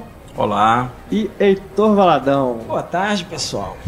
Heitor Valadão de volta ao podcast. Depois de quanto tempo, hein? Tem Eu não sei, mas bastante os, tempo. É, mas os hábitos ruins nunca morrem, né? Porque a gente está gravando o programa à tarde, eu falo boa tarde. Mas bom dia, boa noite. Era horário que você esteja vendo. Eu já ia te corrigir, mas. É. O, o Heitor que participou do, do podcast durante muito tempo, né, Heitor? Dois anos, né? Foi, é, foi. Dois anos ininterruptos e depois. Depois ainda, ainda voltou especiais. algumas vezes, né? E a gente não podia deixar de convidar o Heitor para falar aqui desse filme. É, afinal de contas, ele é autoridade para falar de Superman. Eu não sou autoridade para falar de nada. Superman é autoridade aqui. Eu... Bom, eu já começo lançando aqui uma pergunta para vocês, que é algo que me incomodou nesse filme. Será que já era realmente a hora de colocar os dois para brigar? Será que já não queimou cartucho, não? Será que já já não era para já, já que, claro, né, o objetivo da Warner é já construir esse universo da Liga da Justiça com os heróis e tudo, juntar eles de uma vez para não perder tempo. Né? Afinal de contas, a Marvel já está aí fazendo isso há muito tempo e já estamos até numa, com uma certa exaustão do, do gênero, subgênero, né? de filmes de super-herói. Mas não sei, eu, de, de um certo modo eu achei que nesse filme as coisas acontecem rápido demais para poder forçar essa entrada aí no, no, universo da DC e já termos o filme da Liga da Justiça na sequência. O que, que vocês acharam? Bom, eu acho que não tinha que ter colocado os heróis para brigar nunca. Para mim, sempre é um recurso das HQs que eu detestava. Porque você sempre sabe que eles vão lutar, lutar, lutar e depois vão descobrir que estão lutando pelo mesmo objetivo e ficam amiguinhos de novo. Né? E, e eu, para mim, é o ponto fraco do Batman vs Superman, o filme, é exatamente isso. O filme tem que cumprir essa questão de marketing, de colocar um lutando contra o outro. É uma parte completamente gratuita que não diz nada sobre o filme, não, não ajuda a história a avançar em nada. E quanto a essa velocidade de informações, de, de construção desse mundo que você colocou, Renato, eu acho que tem uma explicação para isso. Quando a gente gravou o podcast do Homem de Aço, eu acho que eu cheguei a comentar sobre isso. O Homem de Aço ele foi feito como um filme standalone, né? Ele não, ele não participava de um universo de quadrinhos da mesma forma que os Batman do, do Christopher Nolan também não participava de um universo onde existissem outros super-heróis. Sim. Pra mim, aquelas inserções que tem no filme, de colocar lá um caminhão com a marca da LexCorp ou satélite com o nome do, do Wayne, é coisa de pós-produção quando a Warner resolveu, vendo lá o sucesso dos Vingadores, falou, opa, a gente tem que criar um universo compartilhado também. Perfeito. Então, claro que Se o Homem de Aço tivesse sido planejado desde o início com esse objetivo de criar o universo, ele já estaria colocando várias das informações que estão presentes agora no Batman vs Superman naquele filme distribuiria melhor essas informações, né? Ok. Então, de certa forma, poder tirar atrás, eles colocam uma série de, de elementos que compõem o universo da DC, né, que eles esperam criar no cinema. Mas eu não acho que isso depõe quanto filme em nenhum momento. Acho que é bem colocado, é bem distribuído no filme. É um filme que não concentra só no Batman e o Superman, também concentra nos personagens coadjuvantes, nos dilemas morais que, né, na, e espirituais, teológicos, enfim, que a história permite. E isso é que dá a cor pro filme mesmo. Muita gente vem tá, tá, colocando nas críticas aí que o filme é um mero preview do que vem por aí, é um trailer estendido de duas horas e meia. Pô, eu acho que é um cinismo absurdo. As pessoas estão deixando de curtir um filme que é bastante interessante. O que, que você acha, Heitor? Bom, eu concordo. É, a Warner tá atrasada pra festa, né? Ela não tem tempo mais de fazer um filminho do Batman, aí um filme do Superman, aí um filme da Mulher Maravilha, para depois reunir tudo. Ela tá fazendo tudo ao mesmo tempo. É, inclusive era um dos medos da, dos próprios produtores da Marvel que eles falavam: bom, agora que a gente fez os Vingadores, a gente vai continuar fazendo filme solo desses caras, será que vai ter o mesmo sucesso? Tem muito sucesso, mas não o mesmo sucesso. Tanto que o Capitão América, o próximo Capitão América, a Marvel já chutou o balde e tá fazendo Vingadores 3 praticamente, é, né? É verdade. É, outro dia eu vi um, no Facebook até alguém postou assim: é, Capitão América é, Civil War, na verdade, é Capitão América 3, Homem de Ferro 4 e Vingadores 3, né? Assim, tudo ao mesmo tempo. Boa. Então a própria Marvel já. já, já... E, e, também vai ser um filme de heróis contra heróis, né? Claro, Você veja que é... já estão apelando para o mesmo recurso. Mesma coisa. Aliás, vamos ser muito honestos, podem até falar, não vamos falar em quadrinhos, né? Ah, porque os quadrinhos vieram antes, para não, não importa. Em termos cinematográficos, a, a, a ideia primeiro foi da Warner foi anunciada. Batman vs Superman foi anunciada, acho que, se não me engano, três dias depois da estreia de é Homem verdade, de Aço. Sim, na sim. Comic Con. Ainda não se falava, não se sabia quais seriam os próximos passos da Marvel, né? Por mais que se você perguntar pro Kevin Feige, ele vai falar, não, a gente sempre planejou fazer Civil War, né? Capitão América, Civil War. Eu, eu vou te falar que é papo furado. É igual quando o George Lucas. George Lucas não, desculpa. É, Aliás, o George Lucas também. também. Para mim, é, é, o mesmo caso dos Wachowski, que falam que Matrix sempre foi uma trilogia de filmes. Não, eu duvido, eu aposto dinheiro que não era. É, literalmente pensaram em expandir aquele universo. Para mim, é a mesma coisa do George Lucas, não em relação a, a continuações. Mas aquela coisa que ele fala assim, ah, porque eh, dele já colocar, que ele sempre imaginou aquilo como a, o meio de uma história e contar depois um, dois e três e sete, oito, nove. Isso pra mim também sempre me pareceu meio balela. Mas voltando ao, ao assunto em questão, eu olha, a, as críticas, a crítica em geral tá detonando o filme. É, é verdade. E eu fiquei muito dividido, porque eu vi muita gente no Facebook, no Twitter e tal, amando o filme. E eram sempre pessoas apaixonadas por quadrinho tal, que a opinião de cinema deles nunca me convenceu. Então eu tava esperando uma porcaria de filme. E eu fiquei muito surpreso, eu achei um filme muito legal. É, é, é... E não acho que, que tem. Acho que a forma que tudo é apresentado, é, a forma como eles apresentam outro, outros heróis, a, a, eles chamam de a teoria dos meta-humanos, né, logo no começo do filme, eu acho isso tudo. Achei surpreendentemente bem embolado. Imagino que seja coisa do Chris Terrio, né? Que, que refez o roteiro completamente do, do David Goyer. Então, é, é, achei a forma que eles introduziram esses outros personagens muito interessante, muito legal. Essa coisa de deles falarem, né? Tipo, de onde, né, de onde foram criados deuses, essas coisas. Fala, olha, são os meta-humanos. O que, que a gente não explica? São exatamente os meta-humanos, né? As coisas que acontecem que são inexplicáveis e viram religião. Então acho que foi, acho muito bem dosado o filme nesse sentido. Mas, é, como todo filme, especialmente como todo filme do Zack Snyder, o filme tem problemas, claro. Né? Sim. Eu, eu achei um filme. Eu, para mim a palavra é denso. O filme não respira. Sabe? Ele, ele pula de uma cena para outra, que coisa até que o próprio Homem de Aço faz. Assim, tem uma cena dele chegando, dele perguntando pela mãe, aí a mãe aparece e tal. Esse não tem isso. Impressionante. Ele pula de uma cena para outra meio com pressa. Tem muito é, assunto, não? Tem muito assunto. Para um filme com roteiro é tão simples, ele tem é. muito assunto. Tem a questão ali política da senadora, né? Sim. Que eu acho muito bem introduzido. Eu e, acho uma e muito bem terminado também. Muito bem terminado. É, porque o Super-Homem sempre teve essa, essa imagem do, do garotão americano, né? é. né? Assim, do, do Super-Homem de, de levantando a mãozinha do presidente dos Estados Unidos. E nesse filme não é isso. O governo quer satisfações, né? É verdade. No Homem de Aço eles tocam nessa questão, mas de uma forma militar. Os militares querem saber do Super-Homem. Nesse filme, não. Nesse filme, o, né, uma comissão do, do Senado que é quer que ele dê explicações das coisas que, que acontecem quando ele age.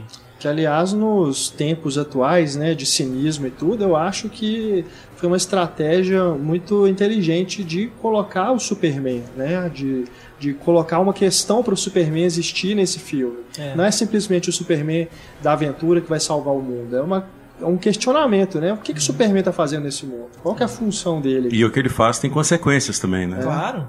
Para cada ação boa tem claro, consequências é, é que não são necessariamente a, a boas. Cena, a cena dele com, com o pai dele, né? Assim, que que eu acho muito bem. Por mais, eu, eu vi muito essa reclamação. Ah, o filme tem muito flashback, tem sequência de sonho, tem não sei o quê. Mas eu, até isso eu não, não achei. É, é, eu não achei exagerado. Por mais que possam. Realmente são muitas cenas mas não me incomodou a inserção delas ali, porque aquilo, tudo aquilo ali me, me parece muito muito bem estrategicamente inserido na, na história, não só para o próprio filme, mas até para o que a Warner quer, que ela quer expandir esse universo dela. E são formas cinematográficas de você expor um, um discurso. Sem precisar colocar só na boca dos personagens esse discurso. Você coloca isso visualmente, Exatamente. através dessas metáforas. Ele é... encontrando com o pai dele, que já está morto e tudo. Porque, assim, querendo ou não, eu, eu acho muito mais fácil de, de, de engolir uma cena. É, é, uma cena descritiva do que uma fala descritiva. Quando você coloca um, um personagem explicando aquilo ali em palavras, num, num, num diálogo, alguma coisa assim, é muito chato. Né? É, então vamos colocar essa coisa de outra forma. Eu acho que uma grande coisa que, ele, que o Zack Snyder tenta fazer com isso, nessas cenas, que a maioria dessas cenas são todas do Batman, né? Esses flashbacks, os sonhos tal, são todos do Batman. É exatamente para mostrar o quanto ele é paranoico. O quanto ele não. A cabeça dele já é. Por mais que a gente. O Batman seja meio. James Bond, vamos dizer assim, né? O Bruce Wayne, aquela coisa e tal. Mas o quanto ele é paranoico em relação a tudo na é. vida dele, sabe? A, a vida dele é ser Batman, né? Até, até os filmes do Batman do Christopher Nolan tinha uma leveza maior nas cenas do Bruce Wayne. Esse não, o Bruce Wayne é completamente bitolado. Né? Então. O é, Batman é, do filme é super violento, já até passou aquela, aquela regra de não matar ninguém. Né? Não que o Christopher do Christopher Nolan não, não tinha feito isso, né? Só que ele, ele falava igual fala no Batman Begins, assim, eu não, não vou te matar, mas também não tenho que te é, salvar. e aí ele não se importava de sair destruindo carros de polícia, não tá nem aí se os policiais morriam no, na perseguição a ele. Enfim, esse filme explicita mais essa questão ainda. Com certeza. Ele chega a tirar contra os carros dos vilões, não quer saber se alguém é. sobreviveu, né? Tipo, não, não é. quer morrer, abaixa. Isso.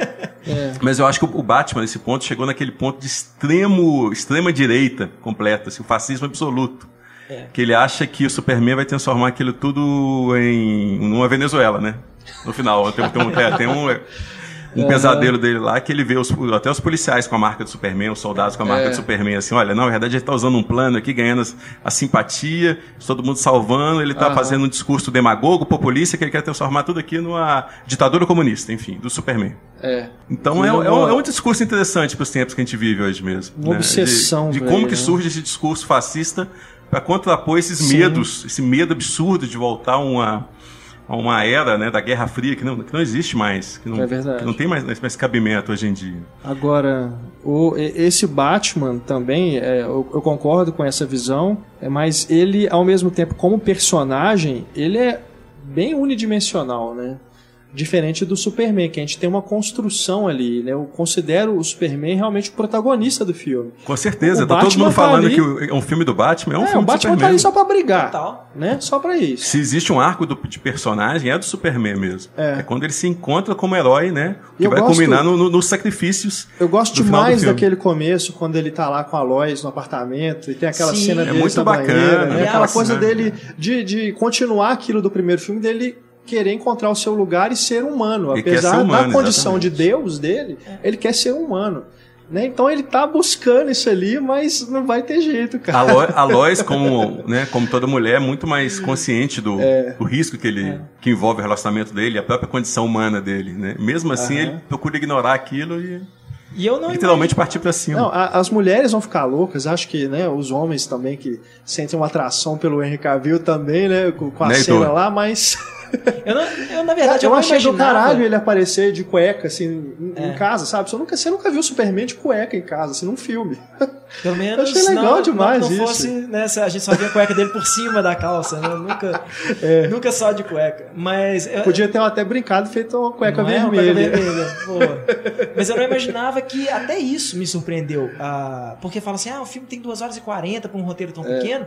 Mas eu acho isso muito legal porque eu não imaginava que os personagens coadjuvantes do filme, o Perry White, a Lois Lane e tal, que eles teriam uma participação tão grande no filme. E participações bacanas, se contribuem boas, para o que filme fazem mesmo. sentido, né? Assim, o, o Perry Eles não estão ali só de muleta, fica meio né? de lado, é, sabe? É. E nesse filme não, esse filme mostra que que o Clark Kent tem um emprego mesmo, que ele tem um chefe, que ele tem que responder e que ele toma esporro, sabe? Não é, ele não é uma estrela ali que ele faz o que ele quiser. Da mesma forma que o Superman tem que responder à humanidade, ele tem que responder ao chefe dele. Quando ele deixa de entregar a matéria, né? Exatamente, toma esporro. e ele quando começa... ele some pra fazer as coisas de Superman, o chefe fala, cadê ele? Por que ele some?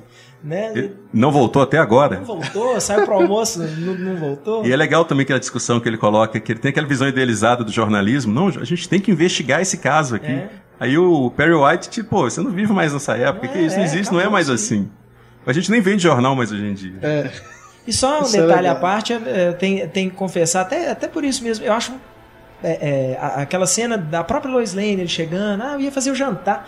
Eu ia fazer um jantar, chega com flores, uma coisa assim, e ela né, fica meio fria com ele porque ela tá preocupada. E até isso, né? Acaba com aquelas perguntas assim, mas o super-homem faz sexo, mas ele não ah, é super força e nananã.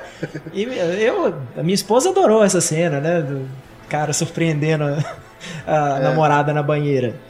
Mas eu. É propaganda enganosa isso. Mas, é, mas aí, é, eu, eu, eu dentro disso, eu, eu, tendo a concordar com o que o Quintão falou na abertura da nossa conversa, de que não deveriam realmente colocar os dois para brigar, porque se fosse só um filme do Superman, levando, é, trabalhando essa questão né, dele, é, problematizando, mas dando continuidade a esse drama dele de querer ser humano, querer se encaixar nessa, nesse mundo mas ao mesmo tempo, ao mesmo tempo tendo que lidar com essa questão de ser questionado por ser essa figura super poderosa, né, a quem que ele responde tudo, seria um filme mais interessante, teria mais tempo para respirar, mas como tem essa necessidade de colocar o Batman para poder fazer a rivalidade e tudo mais ali. Não, sim, é uma necessidade Aí, que surgiu cara, no marketing, igual é. Alien vs Predador, Fred vs Jason, eles queriam o primeiro título, eles tinham que colocar uma forma, arrumar uma forma de colocar Batman no título, Batman vs Superman. Agora a gente tem que pensar uma história que é, dê sequência é. ao Homem de Aço e ainda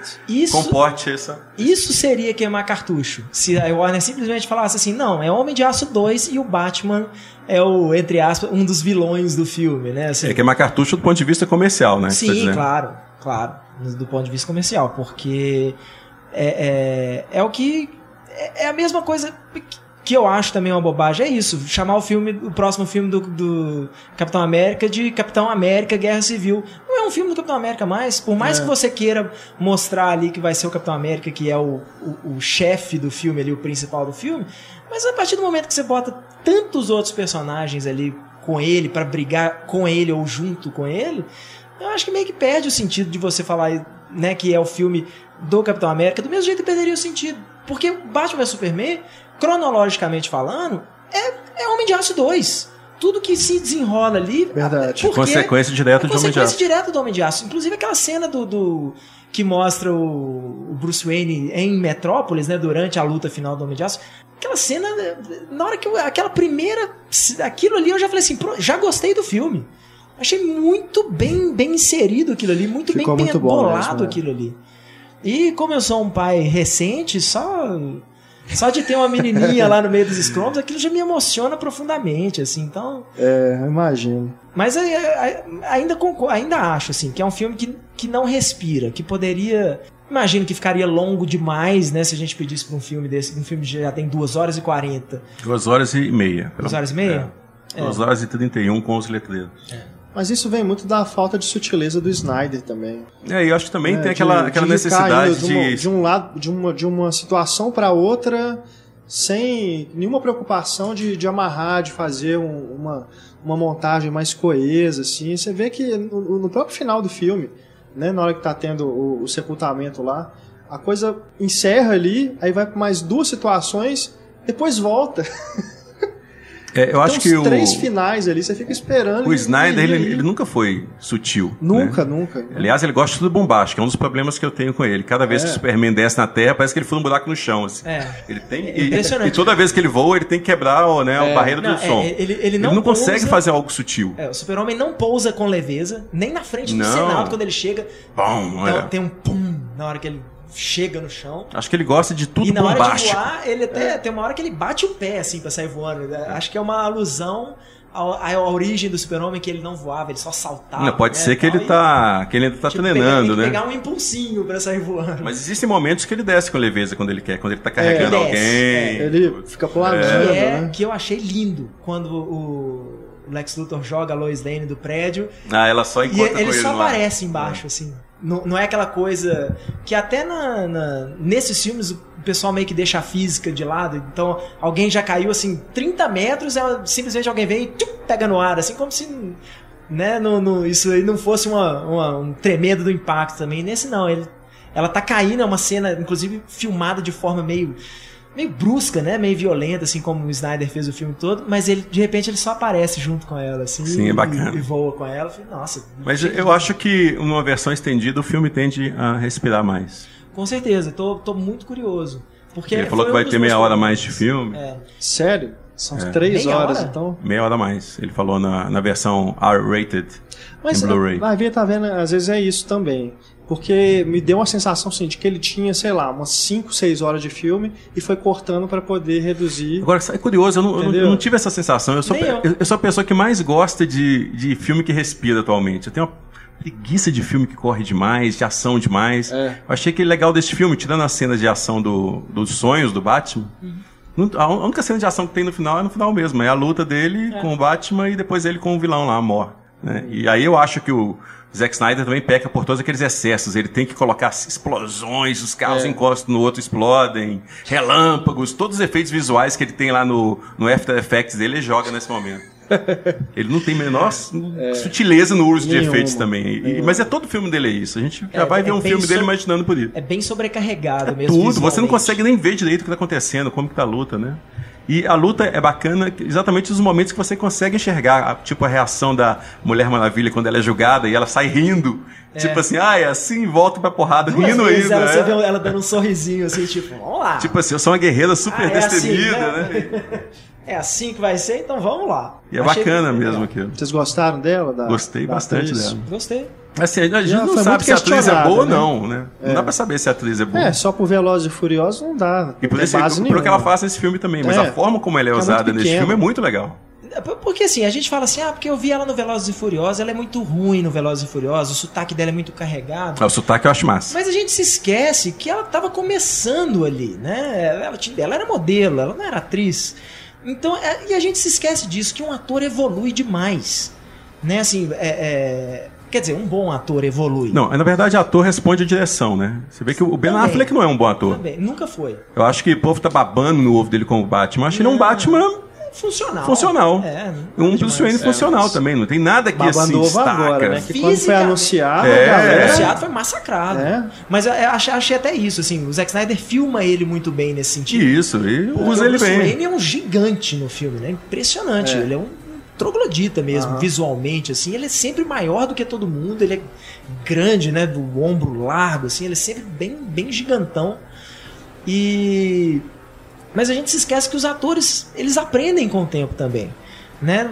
É, nenhum. Você vai pegar o, o primeiro filme de, de, de certos atores, pode ser que no futuro o cara virou um grande ator. Eu, fico, eu, eu, ficava notando isso porque eu ficava lembrando outro dia da Charlize Theron. Nunca foi uma má atriz. Mas o quanto você assiste Advogado do Diabo, Poderoso Joe, e assiste os filmes dela agora, o quanto ela evoluiu como atriz. Claro, claro. E não é porque eram diretores ruins. O, o, o Taylor Hackford não é um diretor ruim, muito pelo contrário. Ele consegue boas atuações dos atores dele. Então a gente esquece que, que, que esse pessoal eles aprendem também. Né? Que muitas vezes o Matt Damon até hoje, por exemplo, ele tem é, é, é até hoje ele tem certas é, é gestos, coisas assim de é, é, certas manias, certos recursos de atuação que ele usa até hoje, uma coisa de, de balançar a mão, assim, quando ele está com raiva, ele balança a mão tal. Até hoje ele tem isso. Ah, ele pode achar que é a marca registrada dele, pode. Tem gente que vai falar que é muleta de atuação. Ben Affleck fazia a mesma coisa durante muito tempo. Então, é, é, e o Ben Affleck nesse filme, ele é só, acho que é isso, ele tá bem mais contido e funcional, porque honestamente falando, eu acho que o Batman nesse filme é um personagem fácil de interpretar. Uhum. Porque é isso, ele é. Ele só quer saber de, de, de trabalho, vamos dizer assim.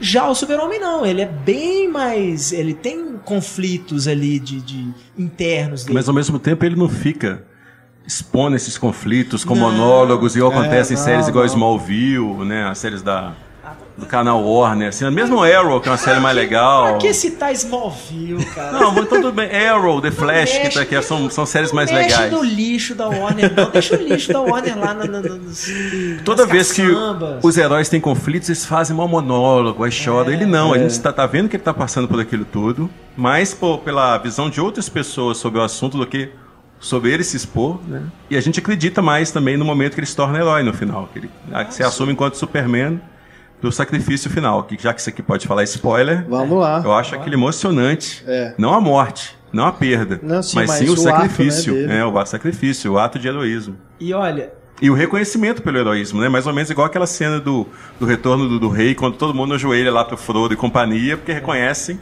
o sacrifício deles na história.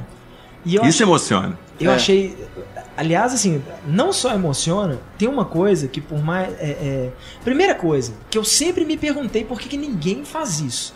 Que é muito lógico e o Zack Snyder faz. E o, né, é mais o Chris Terry que é o Zack Snyder. Que assim, por que, que não. Já que o Super-Homem voa, por que, que não pega o bicho e leva ele pro espaço e larga ele lá. Que é o que ele tenta fazer. E ele tenta fazer até que os, os americanos os, sabotam. São os americanos que sabotam, é. os próprios americanos, né? Que nós sabemos o que é melhor. é, vamos fazer. destruir, vamos explodir, vamos, aquela mania é, vamos americana. Explodir, explode, mata, destrói lá, né? e ao invés de confiar no cara, deixa o cara fazer o que ele tá fazendo, porque ia dar certo. Apesar de que o Doomsday ele quase que voa, né? Nesse não, filme. não, mas na verdade ele, não, ele ia ficar no espaço, mas não ia morrer. Se fosse for igual o, ah, apocalipse do. sol, qualquer coisa. Não morre, o apocalipse é, não morre de forma alguma. É, sempre volta. Mas é. eu acho que ele não voa no filme, acho que ele dá uns saltos é, ele enormes. dá uns saltos, é. assim, bem longos tal, mas acho que ele não, não chega a voar. Mas, mas, pelo menos, assim, eliminaria o problema, não, né, não causaria é. mais nenhuma vítima, até resolveu o que fazer com ele. Pois é. É aí, uma... este é o primeiro sacrifício do Superman, né? Que depois aí ele, tem, ele ressuscita. É, que fica lá. Que é, é. E depois tem o segundo sacrifício dele. Mesmo assim, ó, já morreu uma vez, mas vou morrer de novo pela humanidade. É, o que é uma coisa, eu, achei, eu acho uma, uma grande opção do Snyder acabar o filme com o Superman morto. Sabe, assim, é, é, todo, todo mundo sabe que o Super-Homem vai voltar, uma hora ou outra. Todo mundo sabe, né? A Warner não vai matar a galinha dos ovos de ouro dela. Uma das galinhas dos ovos de ouro é. dela. Mas. Então, já que todo mundo sabe que ele vai voltar, pra que, que eu vou voltar com ele agora? Pra que eu vou voltar com ele no final do filme? Por mais que tenha aquela coisa da, da terrinha que flutua. Não, deixa a curiosidade de saber como ele vai voltar, né? É. Vamos, vamos deixar isso pro próximo filme. Mostrar como é que ele vai voltar no próximo filme. É pra mim uma citação do A Ira de Khan, perfeita. Né? O Spock morre e o filme termina com lá o caixão lá em, em Gênesis. Você sabe que, que Gênesis é capaz de ressuscitar tudo, criar vida nova. Mas o legal é o sacrifício do Spock, não é a morte dele. É. Ele sacrificar para salvar todo mundo. Eu é. acho que isso ele recupera bem no, nesse filme. Todo mundo adora citar, os críticos amam a Ira de Khan, mas ficam criticando esse filme pelo mesmo motivo que eles adoram na Ira de Khan. Não consigo entender essa contradição. Parece que existe um mau humor generalizado com, com, com o filme. Eu estava até comentando hoje no Twitter mais cedo, não, cada vez eu me sinto mais deslocado dessa, desse de pessoal que analisa esse tipo de filme, ou a maior parte dos filmes em geral mesmo. Porque o povo elogia pra caramba Guardiões da Galáxia e Homem-Formiga, que são filmes completamente assim, insípidos tem menor graça, um filme assim, bobinhos mesmo, sabe? Eu gosto, mas eu, é bobinho. Eu, eu, não assisti Homem-Formiga ainda, eu admito. Pô, eu adoro Homem-Formiga, mas eu vi o do filme, assim, parece assim um- uma comédia do Paul Rudd com super-herói. Não tem. Guardiões não, da não Galáxia bacana, eu não entendi. nada. Eu não entendi, assim. A Não, eu não entendo. que todo mundo vê Não naquele entendo. filme, eu não entendo. E esse mesmo pessoal É um filme detona legal, um filme que lá, assim, é- é- sendo legal o comédia, filme, né? é um filme Mas, legal. mas eu acho a comédia ruim, eu não ri do filme. Eu achei Guardiões da Galáxia e não ri em nenhum momento. exagerado, assim. Bem divertido. É- é- pare- parece filme feito. é, sabe quando parece assim? Vamos dar a- a- a- as chaves do reino pra um nerd. E aí o nerd quer colocar todas as piadas de nerd que ele conseguir. é o James Isso, Gunn pra mim. exatamente. E não é um nerd talentoso. Não, eu gosto de James Gunn. Eu gosto muito do filme que ele fez lá, Os Seres Rastejantes. Ah, sim. Eu acho bacana demais o Legal. Filme. Mas o Guardiões da Galáxia foi uma grande decepção pra mim exatamente por É o isso. melhor filme dele. Eu assisti um pouco antes do Guardiões da Galáxia, como curiosidade, eu assisti o Super. Esse eu nunca vi. É uma besteira, achei uma besteira. Tem uma outra coisa assim interessante, mas tem exatamente o mesmo erro do Guardiões da Galáxia. É, tipo, eu- se eu vou, eu vou fazer esse filme sobre esse, esse filme maluco de super-herói aqui, eu quero enfiar tudo que eu conseguir, todas as referências que eu puder, todas as piadinhas que eu Pois já é, e eu tava conversando tipo. hoje no, no, no, no. Twitter sobre um- alguém que defende o Guardiões da Galáxia. E a pessoa fala, pô, mas é um filme ousado, porque ele, Não, ele tenta subver, é subversivo o humor dele, cara. Não, não. Aí Ele, ele não. só pega o humor que já tem em todos os filmes da Marvel e, É. e, né, e O que, assim, né, o que eu gosto um nele é justamente ele não se levar a sério. Agora, Mas qual filme da Marvel você leva? Você pega o, filme Marvel. o Não, Tony não, Stark nunca se levou a sério. não, sabe? tudo bem. Eu, eu também acho que o humor dele é, vai na Mas mesma não linha. de novo isso, é você acho mais humor no filme. É, sim, eu acho Não é? divertido. Acho o filme engraçado. Mas o pessoal que defende esse filme, o Guardiões da Agora, Galáxia, assim, não, nossa, que não. filme sensacional, um dos melhores filmes não. do ano. O Homem-Formiga e tal. Pô, Não, Não, caramba! Homem-Formiga não. O que, É. eu tô vendo, assim, de, errado nesse eu, honestamente, assim, eu não, não vi Homem-Formiga ainda, mas Guardiões da Galáxia pra mim é um dos piores filmes da Marvel. Eu também, dos, assim, dos disparado. filmes que eu menos gosto, com certeza. disparado, assim, por mais que eu tenha problemas graves com o Homem de Ferro 1, que eu acho um filme é, é, é, muito formu- formulinha mesmo, assim. A única coisa que, não é, que eu não acho totalmente fórmula é o Robert Downey Jr., assim, o carisma que ele traz pro papel. É, mas fica aquela coisa, aquela necessidade de ter o vilão. Né? O Homem de Ferro 1 não tem a menor necessidade de ter aquele vilão do, do Oba- Obadiah Stane. Sobra completamente, é só pra ter uma briga no final.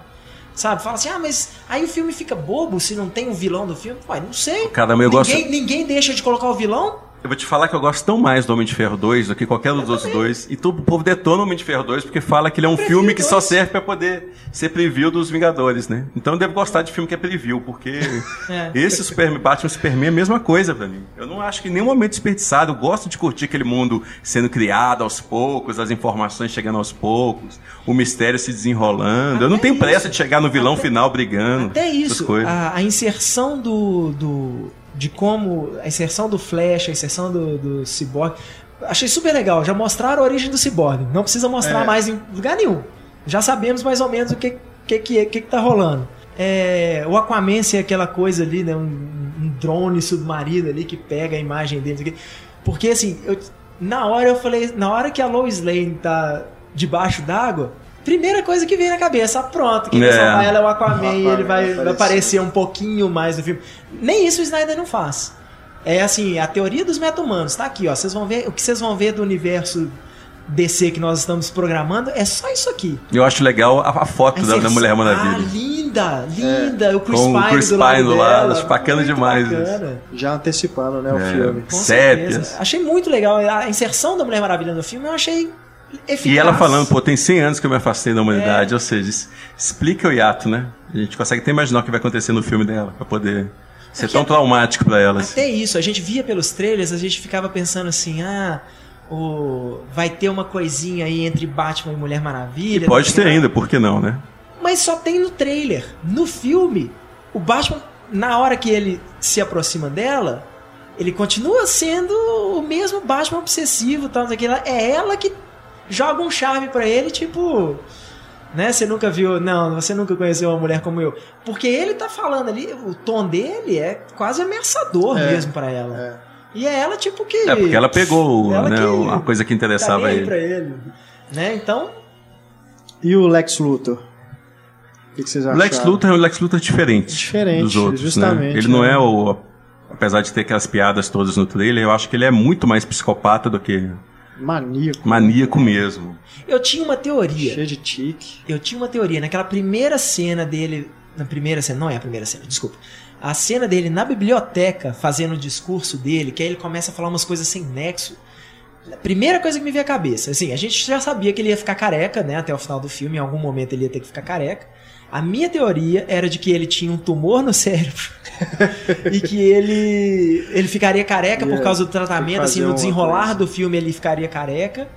E, e, a raiva dele era exatamente dessa, do, tipo, o super-homem faz essas coisas todas e eu tô aqui, eu vou morrer. Sabe, esse cara, que que esse, por que ele não eu, né, assim, por que, que esse cara pode fazer tudo e eu, e eu vou morrer com um tumor no cérebro e achando que isso aí seria um pouco a, a, a, a motivação dele no filme. E não é, ele vai mostrando no desenrolar do filme, ele vai mostrando que o negócio dele é que ele é maluco mesmo. E que é uma coisa que eu acho sempre achei, é, é, é, sempre foi um problema para mim. E que nesse filme eles resolvem isso muito bem. A empresa não era dele. Não foi ele que criou a empresa, ele é um herdeiro. Ele é um, né, assim, teoricamente é um empresário bem sucedido, a gente não sabe a legalidade dos negócios dele, né? Porque não, parece que não existe, né? Já deixa ali é. Lex mas, Luthor Mas é um gênio, arma, sem dúvida é um gênio. É um gênio, mas a gente vê ali que então que que ele herdou aquilo ali, pode estar, né, ampliando, tal, não sei o que, né, mas não é aquela coisa, não é o Mark Zuckerberg que aos 20 e poucos anos ficou bilionário por mérito próprio, entendeu? É um cara que já pegou aquilo ali meio que pronto. Muitas vezes é isso, o cara pega uma coisa gigantesca já pronta, aquilo ali só vai ficando maior mesmo, mesmo que seja sem muita interferência dele. Mas, é, mas eu acho legal isso. É, como ele se mostra um, um, maluco, um psicopata, como é que um maluco psicopata consegue criar uma empresa tão grande, tão gigantesca? Não é ele que cria, ele herdou aquilo ali, ele fala, o Lex... Agora, ele é completamente obcecado pelo pai. poder, né? Em todo momento ele, ele fala do poder, então ele, ele, consegue conceber alguém mais poderoso que ele. O Batman, o mais seja um herói, é um vigilante, é um homem. É. Agora, o Superman é a verdadeira ameaça. E quando ele descobre uma forma de criar algo mais poderoso, mas que vai obedecer a ele, porque tem o sangue dele, aí ele não perde a chance. Todo mundo falando, pô, mas qual é a estratégia dele de criar um monstro no final? Pô, mas é um monstro que responde a ele, não vai fazer Sim. mal para ele. Pelo menos na cabeça do doido. É. Vai saber se vai mesmo ou não. É, e... É, tipo, é, é, quase o meu bebê, né? O meu sangue. Ah, Ele fala isso, é. o meu sangue, sangue né? Meu sangue.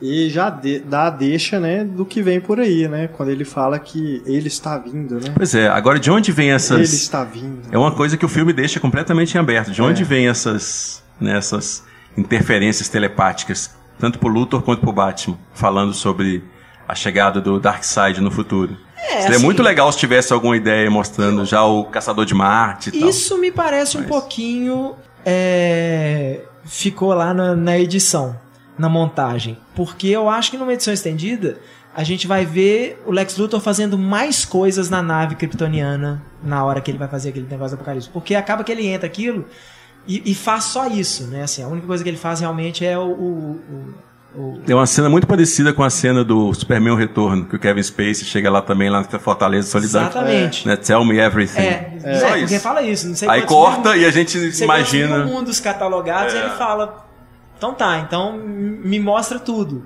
E ele poderia muito bem ter feito. É exatamente então, igual. Mande um sinal, ah, tal planeta, tal não sei o que, eu quero que você mande um sinal. Então, é verdade. E aí eu acho que não é nem por aí. Pode eu acho que dispositivo nesse sentido. Na... O motivo seria o mesmo que o Batman tá recebendo aquela, aqueles avisos do futuro lá do da chegada do Darkseid, é, né? O, o Quem viu o trailer já teve uma ideia, mostra uma cena lá dele no, é, no deserto, o pesadelo é. dele no deserto. E também tem um super-herói que aparece ali, que é o Flash, é. avisando ele o futuro. Cheguei cedo demais, alguma coisa assim. Mas ao mesmo tempo ele fala, você tá certo com relação ao Superman. É, porque também não faria sentido. Naquele momento ali ele não tinha visto ainda os arquivos, né? Que tem o Flash lá. Não. Não, ele não conhece o Flash não sabia de nada. Não faria sentido, é. né? Ele... Mas, é. mas, esse, mas isso é uma coisa legal. Não, e, e com, a, com a roupa, né? É. Mas isso é uma coisa legal, porque aquilo acontece num momento do filme que a gente poderia ficar pensando depois assim, exatamente isso. Ah, mas ele estava certo sobre o Superman e tal, mas a gente não sabe exatamente o que, que é. O que, que ele estava certo não, sobre o Superman. Eu cheguei cedo demais. Eu cheguei cedo demais, ou seja, demais. você ainda não descobriu quem é o Superman, né? Não, e, e até isso, assim, é, é, que ele fala, você estava certo sobre o Superman, mas pode ser por outra coisa que ainda vai acontecer. Exatamente, tipo, não é? A gente não pode ver Não é que ele é um vilão. o Superman.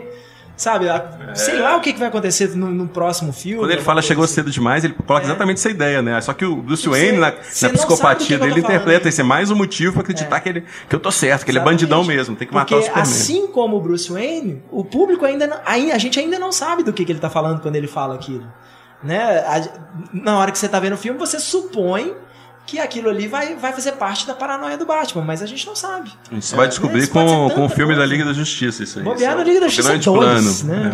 É. Será que chega lá? Chega. A, a previs... Olha, a previsão de Batman vs Superman no fim de semana por venda online de ingresso é de 350 milhões na estreia Estados Unidos e, assim, mundialmente. Uns 150, mais ou menos, nos Estados Unidos, que eles estão prevendo, e uns 200 milhões. É, na estreia da quarta-feira, ah, na França, ele rendeu quase 40% a menos do que o- os Vingadores Era de Ultron. Então pode ser que as críticas estejam já atingindo. Pode, é, essa pode ter meio, meio que atrapalhado o boca Eu, a com certeza vai atrapalhar, desses- gente. Todo mundo, o filme foi tão detonado. Mas vocês acham que um filme entendo. desse não é imune à crítica? Não, Não, Não, é, de não é. forma alguma. De forma alguma. Um filme igual os- o Transformers é imune à crítica. Isso, é, pra mim é o mesmo, mesmo Não nível é, de, não é. Porque eu acho de que... serem franquias estabelecidas que. Mas ele não estabeleceu ainda. Olha, Aí que tá. Tem Ele tá isso. reestabelecendo. Ah, o Batman universo. Superman. Eu, eu, vi, eu, vi um, eu vi um desenhista de quadrinho americano que eu sigo no Facebook falando exatamente isso. Que ele tava assim, que ele não, não tava muito animado pro Batman vs Superman, mas que ele ia ver. Mas aí saíram as primeiras críticas, todo mundo tá metendo pau, então falou, no máximo um- uma locação depois. É. Eu fiz questão de falar, cara, porra, bicho, dá uma chance pro filme sem. Falei, que que, que é isso? Ele falou, é, ele falou assim: eu tô vendo gente é, falando que é horrível, gente falando que é ótimo, pela lei da, da média e tal. Deve ser um filme mais ou menos, então depois eu assisto. Se fosse No- no- fácil assim, né? No É. Netflix, assim. Então eu falei, bicho, pelo amor de Deus, cara, dá uma chance. Dá vontade de você ter de falar assim, ô seu robô. né? Dá uma- vai lá ver, vai você ainda, você, você ainda acredita na crítica? Sabe? Não, não acredita em ninguém, não. Vai ver o filme. Vai criar sua própria decisão, sua própria opinião. É, isso eu sempre falo também, pra quem me pergunta, né? Ah, vale a pena ver? Eu não acho que de- vale. Aliás, Tá a fim de assista primeiro e veja o filme depois. Ele, ele é a crítica depois, pô. É, o ide... Eu sei, eu, Não interessa se eu, a minha opinião, não, pra decidir se você vai ver Isso. o filme ou não. eu sempre quero Acho que só saber o que, que a crítica anda falando, né? Assim, um Rotten Tomatoes, né? Você dá uma olhadinha ali, qual, qual Não, que eu, anda a eu fiz isso filme. também, eu dei uma olhada Mas geral ler- nas camadas. é, assim. Ler críticas é uma coisa muito perigosa, não só pelo spoiler, mas até por, por estragar um pouco aí a sua expectativa, sabe? Que às vezes. Sem falar em influenciar a sua leitura do filme Claro, e tudo mais. né? Claro, sabe? Então. É, é- Quanto mais você puder ver o filme com olhos virgens, melhor. É, eu sempre falo que, né, que pra mim o maior spoiler é uma crítica. É você, sabe, ler, uma, ler, ler- ter um acesso a uma visão de uma outra pessoa sobre o filme Exatamente. e aquilo contaminar a sua própria visão. É. né? É complicado, Independente se, ela- né? se a pessoa ela revela detalhes do plot ou não. Não, mas só de A a leitura. abordagem, a leitura, É. exatamente. E é complicado. já- já Hoje em dia, isso tudo é muito complicado. Até trailer eu acho muito complicado. Porque você. Sim, sim. é- é, eu entendo que o estúdio tem que criar um hype pro filme, né? Assim, eles até conseguiram criar um bom hype com, com os trailers do Batman Superman. Mas realmente, assim, eu tenho que, que concordar que, visualmente falando, quando você vai ver o filme mesmo, se você tá esperando mais cenas grandiosas do Batman brigando com o Superman, que não estão no trailer, não, tem muita coisa. Né? Então o trailer, os trailers Mas ainda bem, é, é uma tem parte coisas que bacanas que é, não estão lá. É o interlúdio que até que chega no momento lá no final onde que o Batman, né, ele percebe até onde chegou a loucura dele, quando surge o negócio, o lance da mãe dos dois lá, da Marta, que é interessante, né? É o momento que ele recupera um pouco da humanidade dele, mas até chegar ali, e a luta é tão absurda, É. mesmo o Batman super protegido pelaquela armadura, né, pô, teria quebrado várias partes do corpo ali naquela luta. É, não, Não, não faz sentido. dentro- Então é é muito assim, ah, vamos agradar agora aos fãs que vieram aqui assistir a luta. Aí tem a luta, que não dá em nada, a história. Um toma porrada, depois É. outro toma. um E bate, logo depois os dois estão amiguinhos já. É Super muito amiguinhos. rápido, Quando né? ele, quando, É, quando- isso- isso é ridículo, Quando ele né? salva a Marta Quente, ele fala, sou amigo do seu filho.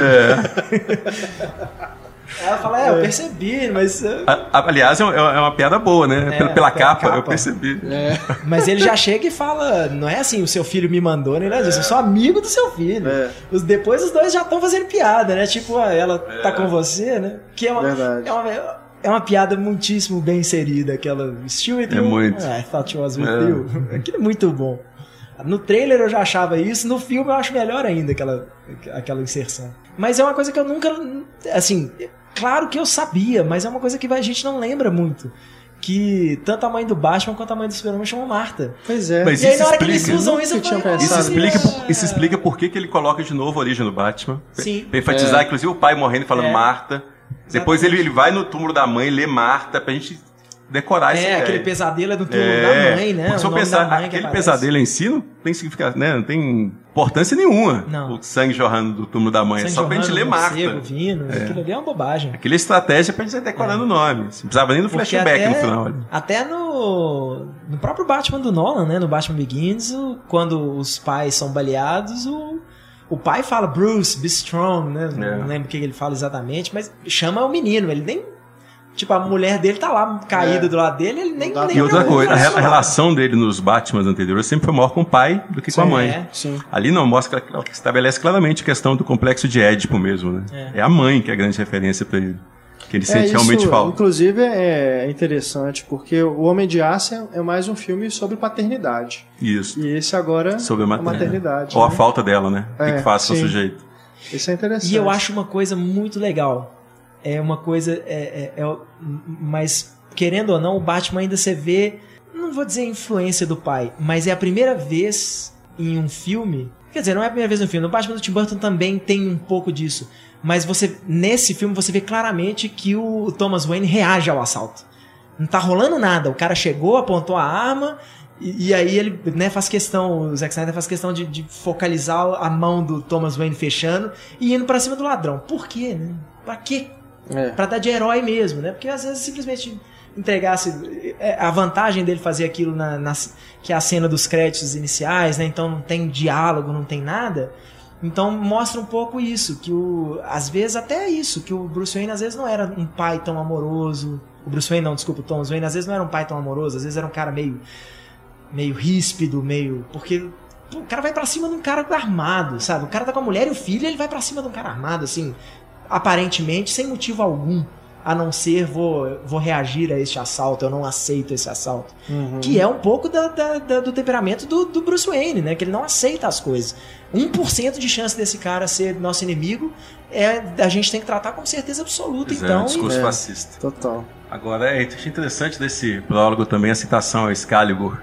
É, não, não é gratuito o Excalibur também. Não, é, verdade. Que a gente vê na luta final lá, do- É. da conclusão do filme, Verdade. os é aspectos mitológicos mesmo também do rei Arthur. Né? mesmo. Uhum. É, o filme trabalha muito, muito essa coisa da mitologia, da, da, da própria religião, por mais que. Eu, eu vi gente reclamando isso, é, é, é, é, que de- ele, ele usa demais essa simbologia, assim tal. Mas eu não achei, de forma alguma, me, me incomodou isso. Muito pelo contrário, eu, eu achei que.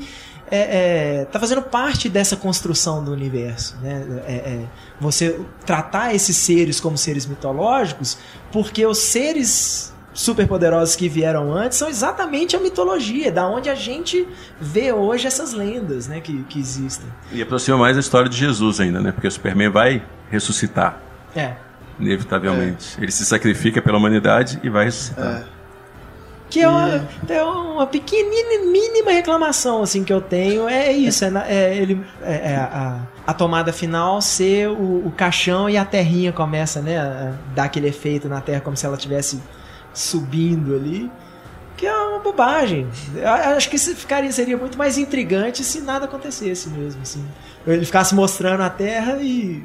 Pum, acabou. E outra coisa legal é que a morte dele não é gratuita, não é só para salvar a humanidade. Leva à redenção da humanidade representada pela figura do Batman, quando ele faz aquele discurso lá, né? Eu não, não fiz justiça a ele em vida, eu vou fazer na morte. Ou seja, o Batman, ele reveu a posição dele. É. Ele volta a ter aquele idealismo do início, pelo menos o que a gente imagina. Uhum. Antes de virar um psicopata completo depois da morte do Robin, aquela coisa toda que ele já não E acredita mais na humanidade. E o Super-Homem acaba virando uma. o que ele é nos quadrinhos, meio que uma, uma unanimidade, assim. Tipo, esse cara tá aqui pra ajudar a gente, né? Eles fazem todas as honrarias pra ele, fazem um funeral com um caixão vazio, mas fazem, fazem um- um- toda uma homenagem a ele, as pessoas chorando e tal. Então, meio que meio que fecha esse arco, né? Do tipo.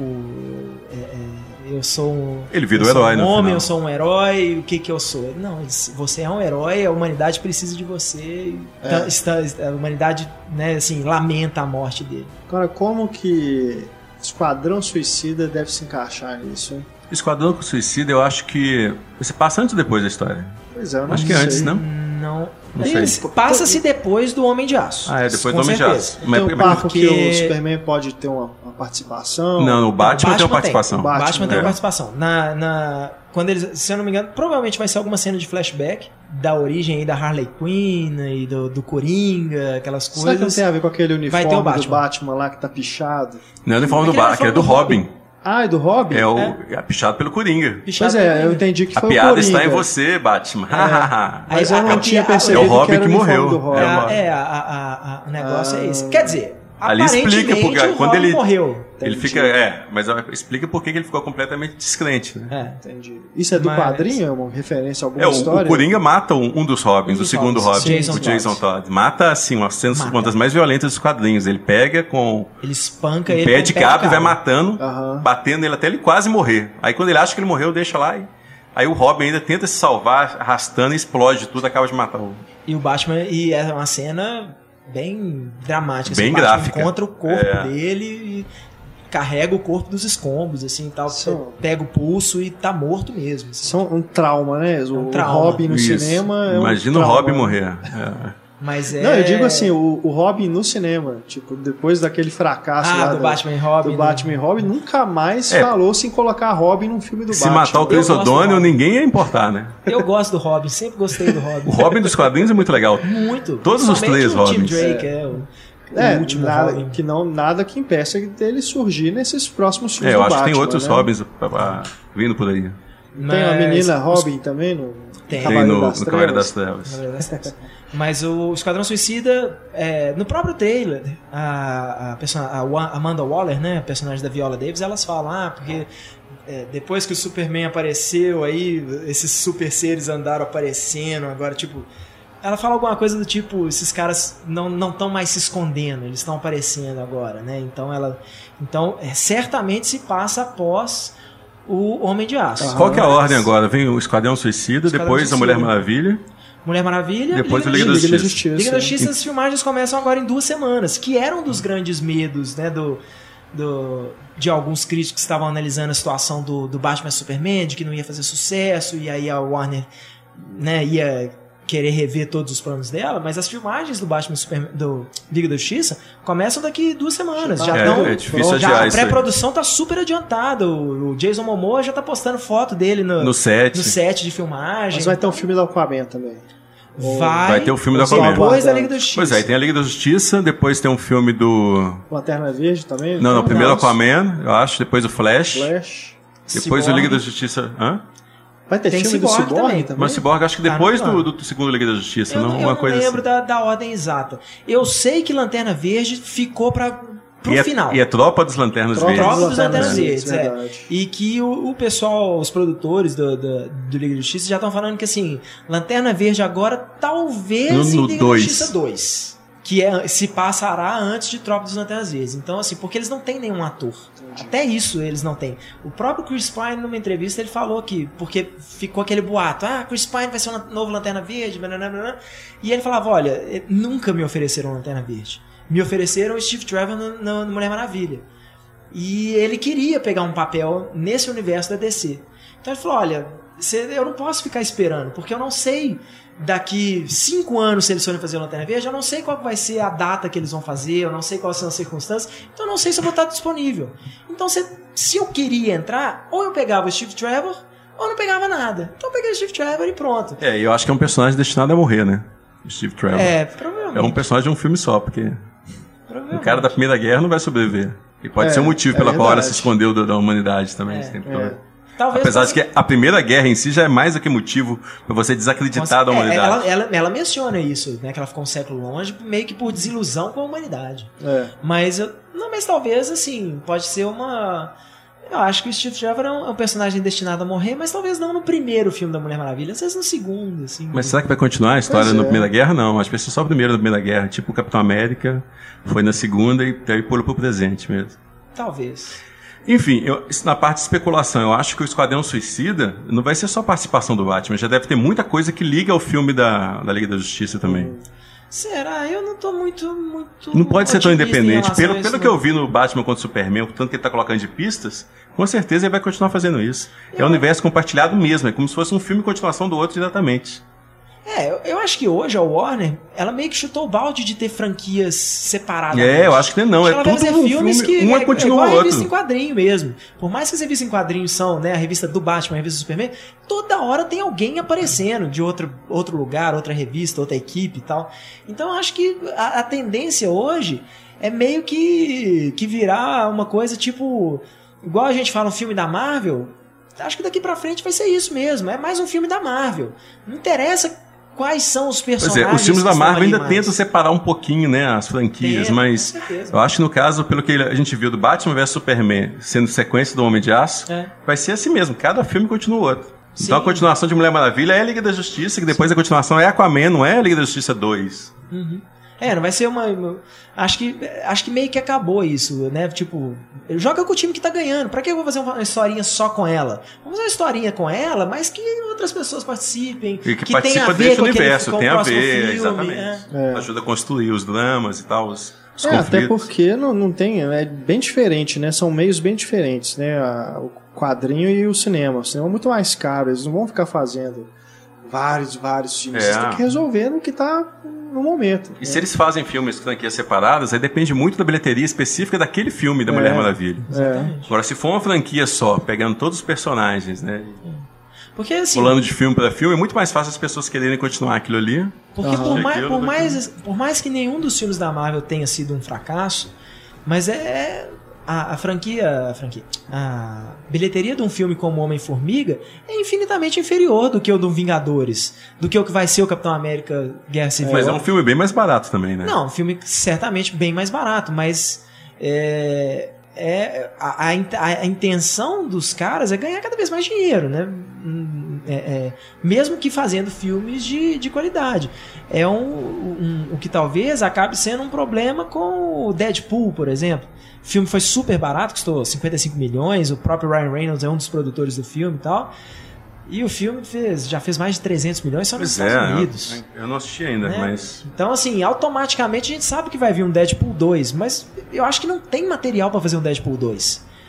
O que tinha, o que tinha de legal pro Deadpool já fez né? Pro Deadpool 2 vai ser a repetição daquela piada, daquelas piadas que tem. Que nem é um, um grande filme também, é um filme divertido e olhe lá, assim, não achei Nada pois demais. é, e tem lá no Rotten Tomatoes, deve estar com 90% de aprovação. É uma coisa que eu não é. consigo conceber. É uma bobagem. É, é, é divertido, é um filme divertido mas, tal. É, de mas... novo, não acho que tem nada de subversivo ali. Tem simplesmente assume essa coisa da metalinguagem, de quebrar a quarta parede. Pô, isso tá lá no Curtido a Vida Doidado, tem vários Ele brinca, filmes. inclusive, ele brinca é, com essas ele coisas, brinca né? Com, não, ele brinca com Curtido a Vida Doidado. É. No fim do filme, ele brinca com aquilo. Claro. Não, quebrar o, a, o The Fourth Wall, né, que é. o povo fala. Gente, pelo amor de Deus, até House of Cards faz isso.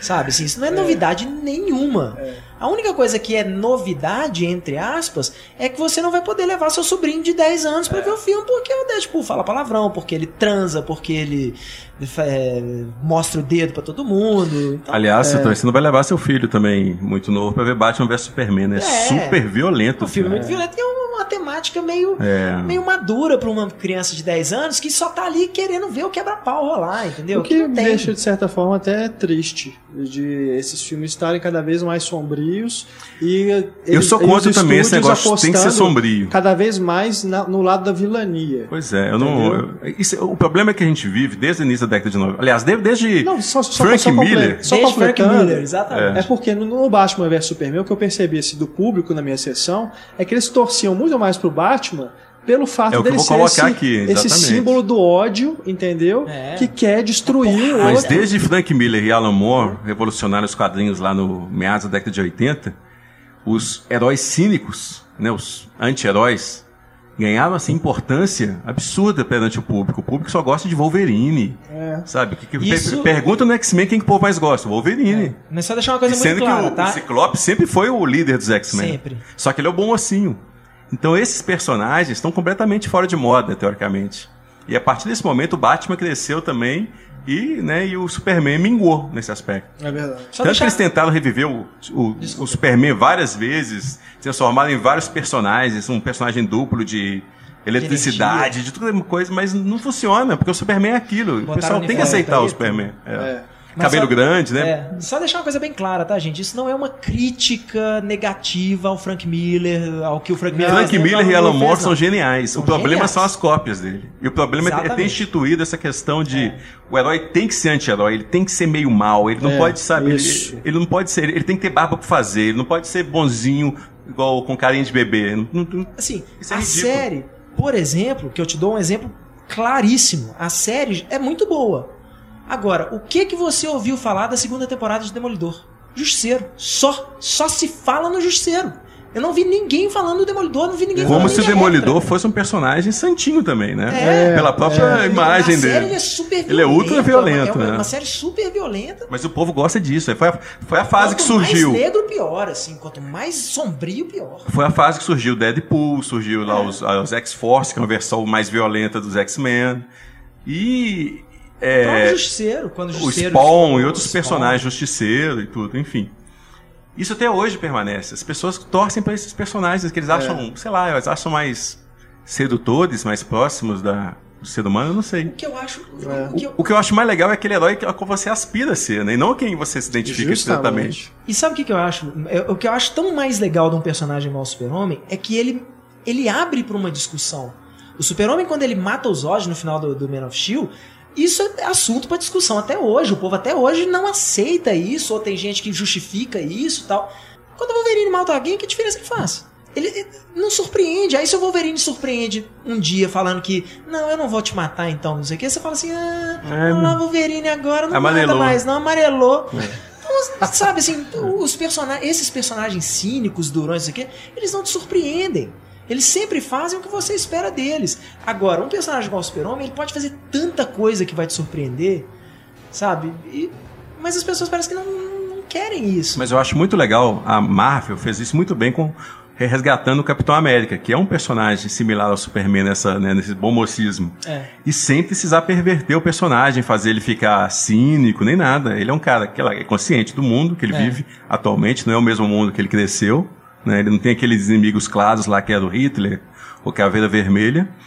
Mas ele mantém essa questão do bombocismo, da moral, é muito forte nele, igual no Superman. Eu acho que as pessoas têm um preconceito contra esses heróis bonzinhos. É que, né? é que eles conseguiram, a Marvel conseguiu humanizar bastante o Capitão América nesse sentido. Por mais que ele seja um escoteiro, ele ainda tem é, é, é a interpretação do, entende, do, é Chris bem, Evans é muito boa. Porque é muito boa. Ele é calmo, ele é, é. tranquilo, ele fala tudo. É, Mas você vê que ele é inteligente, gente, é um cara que está pensando por trás aqui. Agora, só a, a gente observa agora nessa, nessa campanha, né, pro filme do, do Guerra Civil, que há uma divisão bem equilibrada, assim, das pessoas que estão querendo, né, torcer pro Homem de Ferro e torcer sim, pro Capitão América. Diferente do, do Batman e Superman, que é muito maior a torcida pelo Batman. Com certeza. Né? Eu sou time Capitão América eu total. Também. Eu sou time Superman. É, eu também. Superman, sim. Superman total. Mas uma anedota que eu achei que eu acho Eu adoro o Batman, viu, gente? Na verdade, Superman também. e Batman são os meus heróis sim, favoritos mesmo. Adoro mas também o Batman. Um completa mas... o outro, mas assim. É, é o dia e a noite mesmo. É, igual eu sou geração Christopher Reeve. Quem cresceu sim. vendo, conhecendo o herói no cinema, vendo os filmes do Christopher Reeve, aquilo pra mim é idealização de como deve ser um filme de herói. Mas realmente Exatamente. o que você mencionou antes é, é, é é, um pouco triste, assim, porque outro dia eu fui numa festa de família usando uma camisa que eu tenho da Marvel, que é só um monte de personagem da Marvel, assim, e um filho de um primo, garotinho de 6 anos, virou para mim e falou assim: Na sua camisa não tem o Homem-Formiga e o Deadpool. Eu falei: Caramba, você conhece o Deadpool? Ele falou: Ah, eu quero ver o filme. Eu falei: Não, não vai não, não vai não. Eu falei, aí chamei a mãe dele e falei: Aqui. Ela falou: Ah, pois é, ele tá doido pra ver. Eu falei: Não leva. Porque, assim, é, é, né, eu venho de uma família batista tal, o pessoal super preocupado com esse tipo de coisa.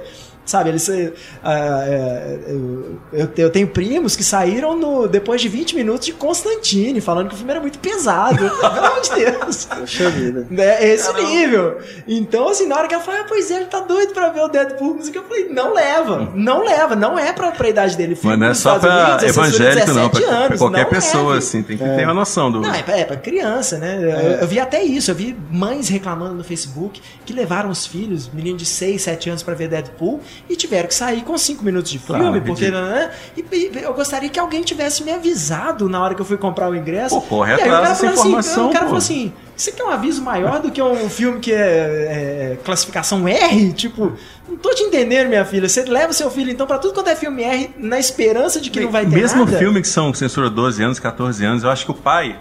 Claro que não tem como o pai assistir o filme antes, todos os filmes antes. É né, para descobrir, mas pelo menos ele se informar bastante sobre o filme. É, eu vejo, por exemplo, o caso de um, um, um, meu cunhado que levou o filho dele de 4 anos para assistir Star Wars, esse Despertar da Força, que eu acho um filme extremamente violento.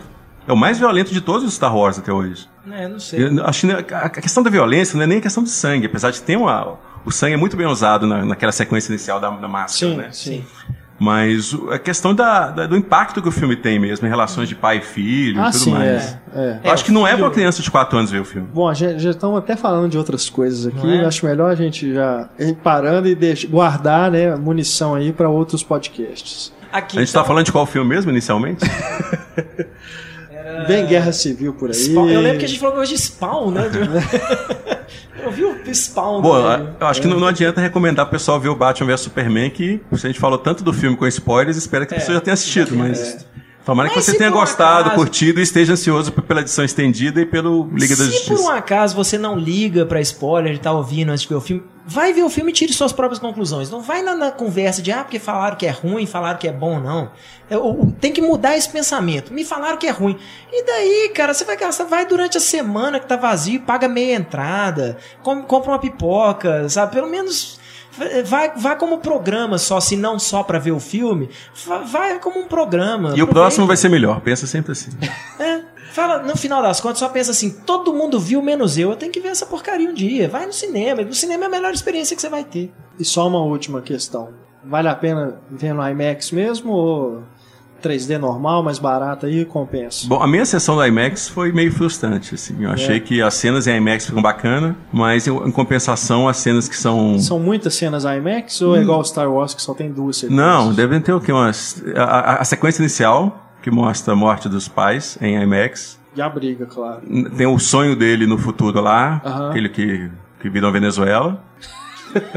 a briga, eu acho que a briga não é IMAX, é IMAX. Sério? Mentira. Não sei. Eu lembro que tem uma sequência, eu falei, pô, a sequência tinha que ser IMAX e por acaso ela não é. Eu não lembro exatamente qual é. Tem outra completamente gratuita que é.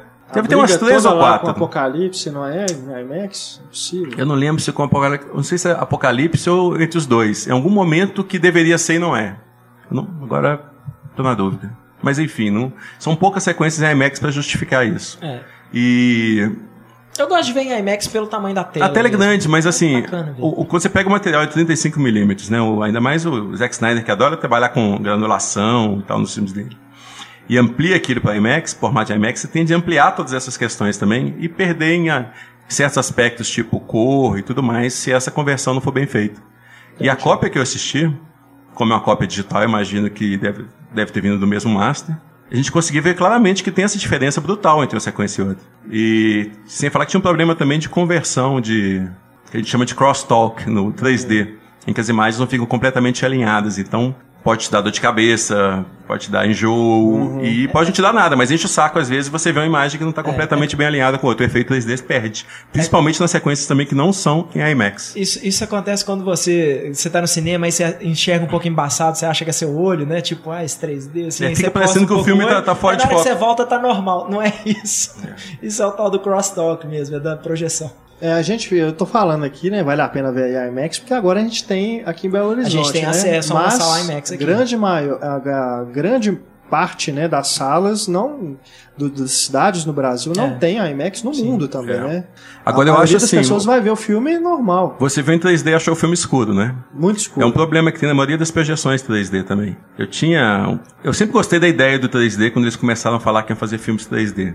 A gente começa a ver os filmes em 3D, principalmente os convertidos, e projetadas no cinema, você fala assim, putz, é isso? E começa a ficar decepcionado. Aí quando eu montei um sistema 3D em casa, aí eu voltei a apaixonar com 3D. Eu vou adorar ver esse filme em 3D na minha casa quando sair em Blu-ray. Mas eu não recomendo que vocês vejam no cinema porque é uma loteria. Qual é, sala que vai estar projetando de forma boa? Sorte, né? Mas melhorou um pouco, assim. Algumas, é, algumas salas, igual você vê um caso agora que pegou aqui bem... que não é legal. É. Então, para você evitar essa é, questão do crosstalk. E às vezes salas do... da mesma rede, né? Porque é. eu, eu, vi no Shopping Cidade, que é da rede Cinearte, que é do Ponteio também, e onde uhum. o Ponteio geralmente as, as projeções são muito são boas, muito boas, né? É. Mas é uma eu sou, eu sou a favor, assim, sou a favor. Eu toda vez assim que tem um filme desse tipo, um filme evento, né, que tem versão em 3D, tem versão em IMAX, eu sempre procuro ver a ver a, a versão mais caprichada possível. Porque em casa eu vou ver a versão de casa, né? A, não, mas a, a, mais caprichada nesse caso eu acho que seria 2D. Ah, não sei, eu, eu, gosto de ver assim o IMAX 3D porque eu não vou ter acesso. Depois que o filme sair de cartaz, eu não vou ter mais acesso a um IMAX 3D. Então eu prefiro. Mas 3D sempre... você tem em casa, então você consegue ver. Ainda não, eu tenho projetor, mas eu ainda não tenho. é. Mas você deveria. Vocês dois, aliás, deveriam já ter. Vocês estão perdendo. Vocês não sabem é. o que é ver filme 3D. Nada como projetor bem calibrado. Até o Homem de Aço, que eu vi. Pô, Homem de Aço feito em 2D e tal. Só consigo ver ele em 3D agora. Eu achei ele sensacional em 3D. Bacana. Carlos, muito obrigado. Que isso, eu que agradeço. presença. Heitor, a casa está sempre aberta. Cara, obrigadão. É sempre um prazer voltar. É, fico muito feliz de, de, de, de, poder participar, mesmo que seja de vez em quando só, mas é uma alegria muito grande para mim estar aqui, sabe? Até quando eu recebo, às vezes, um recadinho de alguém falando, pô, né? vai ter tal podcast, você vai estar lá, você, pô, você, né, você tinha que estar lá em tal discussão que rolou, não sei o quê é, eu fico extremamente é, emocionado, assim, sabe, de, de poder participar de novo tal, e lembrar do, desse podcast que eu participei. Pô, o Heitor participa menos do que eu atualmente. Com certeza, é, verdade, com certeza. É, é. Mas eu fiquei dois anos ininterruptos, né? Acho que no, no, no, tempo que eu fiquei no cinema em cena, eu fiquei fora o que acho que duas semanas quando eu me casei e não perdi um podcast e eu te garanto que eu acho que o Renato estava em todos, ele que apresenta tal, mas eu acho que com certeza eu era o que mais falava lá. É. Aliás, imagino que tem gente que na hora que fala assim, ah, Heitor Valadão, no podcast do Batman vs Superman, todo mundo fala, ah, nem. Eu achei que a gente estava livre desse cara, ele fala demais, pô. Mas eu fiz questão de deixar, né, o, o tempo correr aqui pro pessoal matar a saudade do Heitor.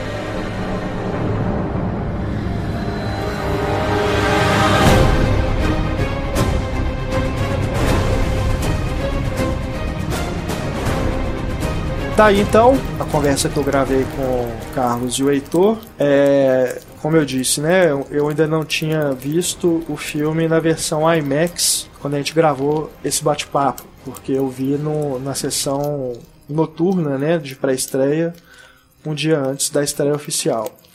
É, porque eu tinha que gravar pro lá para o meu programa na Rádio Confidência, o comentário sobre o filme e a sessão IMAX já estava esgotada naquele momento. Eu não, não tive é, tempo e disponibilidade para poder ir à cabine de imprensa. Então acabei vendo o filme da forma que deu para poder fazer esse comentário lá para a rádio. Mas depois eu fui ao cinema novamente ver o filme na sala IMAX aqui em Belo Horizonte e a minha impressão é de que as cenas em IMAX elas melhoram é, consideravelmente em relação à versão que eu tinha visto antes. É, elas ficam realmente bem mais bonitas, é, ocupando ali né, a tela inteira do IMAX, mas narrativamente eu continuo tendo os mesmos problemas que eu tive nessa minha primeira experiência com Batman vs Superman. Mas eu quero, né, eu já falei, já comentei bastante com, com os dois sobre o filme, eu quero agora realmente deixar o espaço para o Marcelo e a Estefânia deixarem suas considerações sobre esta grande batalha entre o dia e a noite. Uhum. O homem, o homem de aço contra o morcego de Gotham. O Marcelo, que é um, um, grande entusiasta também, né, do Batman e do Superman. Mais do Batman, né, Marcelo? É, bem mais. Fala aí pra gente que, as suas impressões sobre o filme. Olha, eu, eu acho assim, o, o Superman acaba sendo um personagem um pouco difícil de, de levar pro cinema, pelo fato dele ser super poderoso, né? Dele ter todas as, as características que ele tem, porque fica um pouquinho complicado, às vezes, de criar um, um vilão, né? De criar um problema para ele. E a série, a série original lá do, do Christopher Reeve sempre tinha aquela ideia do, do Gene Hackman querendo fazer especulação imobiliária, querendo explodir um território querendo ficar com a Nova Zelândia, né, ou qualquer coisa desse tipo, e acaba que fica um pouquinho complicado. Então, eu, o Zack Snyder, né, que é o, o, diretor do filme, resolveu criar lá, já que a gente tá falando com spoiler, né, resolveu criar essa, essa tensão entre os dois personagens, o que eu acho que ficou até interessante, né, porque o Batman tinha todos os motivos do mundo para ficar desconfiado com relação ao Superman, porque é um alienígena, é uma figura que já chegou destruindo tudo, né, tem, se eu não me engano, quando o filme começa, tem pouco menos de dois anos, né, que o, o Superman é conhecido, que ele se revelou para o mundo. Então, ele tinha todos os motivos para ficar receoso, né, com aquela figura. E ao mesmo tempo, o próprio Batman, como se fosse uma, uma digamos, uma evolução natural do Batman do Christopher Nolan, né, é como se, é como se o Christian Bale já estivesse combatendo o crime há, há 20 anos e já tivesse se tornado um, um combatente desgostoso, né, uma pessoa que não vê solução, que ele, ele chega a comparar os criminosos com erva daninha, que quando você tira um, nasce outro uhum. no lugar. Então. Tipo cabelo preto, é... nasce cabelo branco no lugar. É. e já é o caso do Ben Affleck, né? Então, eu acho é, que. Exatamente o personagem do Batman nesse filme se torna uma evolução natural do personagem do Christian Bale, o que é muito interessante. Eu acho que o Batman nesse filme acaba sendo o trunfo, né? Apesar do Ben Affleck ter sido malhado por todo mundo logo quando uhum. ele foi escolhido, o que na época eu já, eu já achava uma palhaçada, porque não, eu acho que o Ben Affleck é um cara limitado e que sabe disso. Então ele cada vez mais tem escolhido projetos e personagens interessantes para ele viver e que cabem dentro das possibilidades dele. E ele leva isso pro Batman, porque ele interpreta de uma forma muito contida, muito interessante, muito reflexiva, assim. E eu acho que cabe muito, encaixa muito bem com o momento que o personagem está vivendo. É, é a primeira vez que a gente tem um Batman mais velho, um Batman mais maduro. Ele é o ator mais velho a viver o Batman com 43 anos. Uai, o George então Clooney. eu acho que tem. George Clooney, quando viveu o Batman, tinha mais de 43 anos? Não Acredito lembro. que não. Pois não é. lembro. Eu já tava grisalho então, já. Ah, mas grisalho eu sou. então, eu já tô meio Reed Richards, né? Com as, com as costeletas brancas. Então. Nossa senhora. E 10 anos mais novo na África. Então, Marcelo Pinto Cabelo. É, ingressei em 2000. Ingressei em 2000. pra poder sair com a Vera Fish. Mas então, eu acho assim, a, a tensão entre os dois personagens é uma tensão interessante. A gente sabe já de, de, de muito antes que essa briga entre eles vai ser uma coisa meio né, fajuta, porque vai ser rapidinho, eles vão chegar num, num meio termo, que acaba sendo um meio termo besta, né? Tipo, ah, sua mãe chama Marta, a minha também, uau. Então, assim. a do Supla também, o pessoal tava zoando no, no Twitter. A, é. Todo herói, a mãe chama Marta, tem o Supla também. Nossa Muito bom. É, né?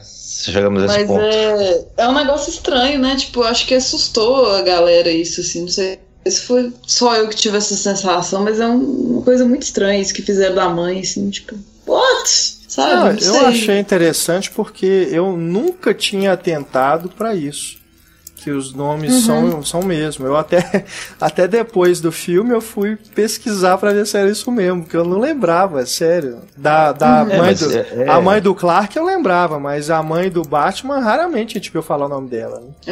É. é, você sempre vê na lápide, né? Então tá escrito lá, né? Mas eu acho que é assim, é interessante porque, tudo bem que falando assim, né? Até eu fiz graça aqui, né? Fica parecendo que é uma coisa ridícula. Mas no filme, no momento ali onde a coisa acontece, que ele fala, por que, que você falou isso? E que é, é como uhum. se fosse assim, eu acabo de descobrir que o alienígena que eu julgo o vilão tem uma mãe. Será que ele é tão ruim assim, né? É uma, uma coisa meio louca. Tudo bem que os vilões também têm mãe.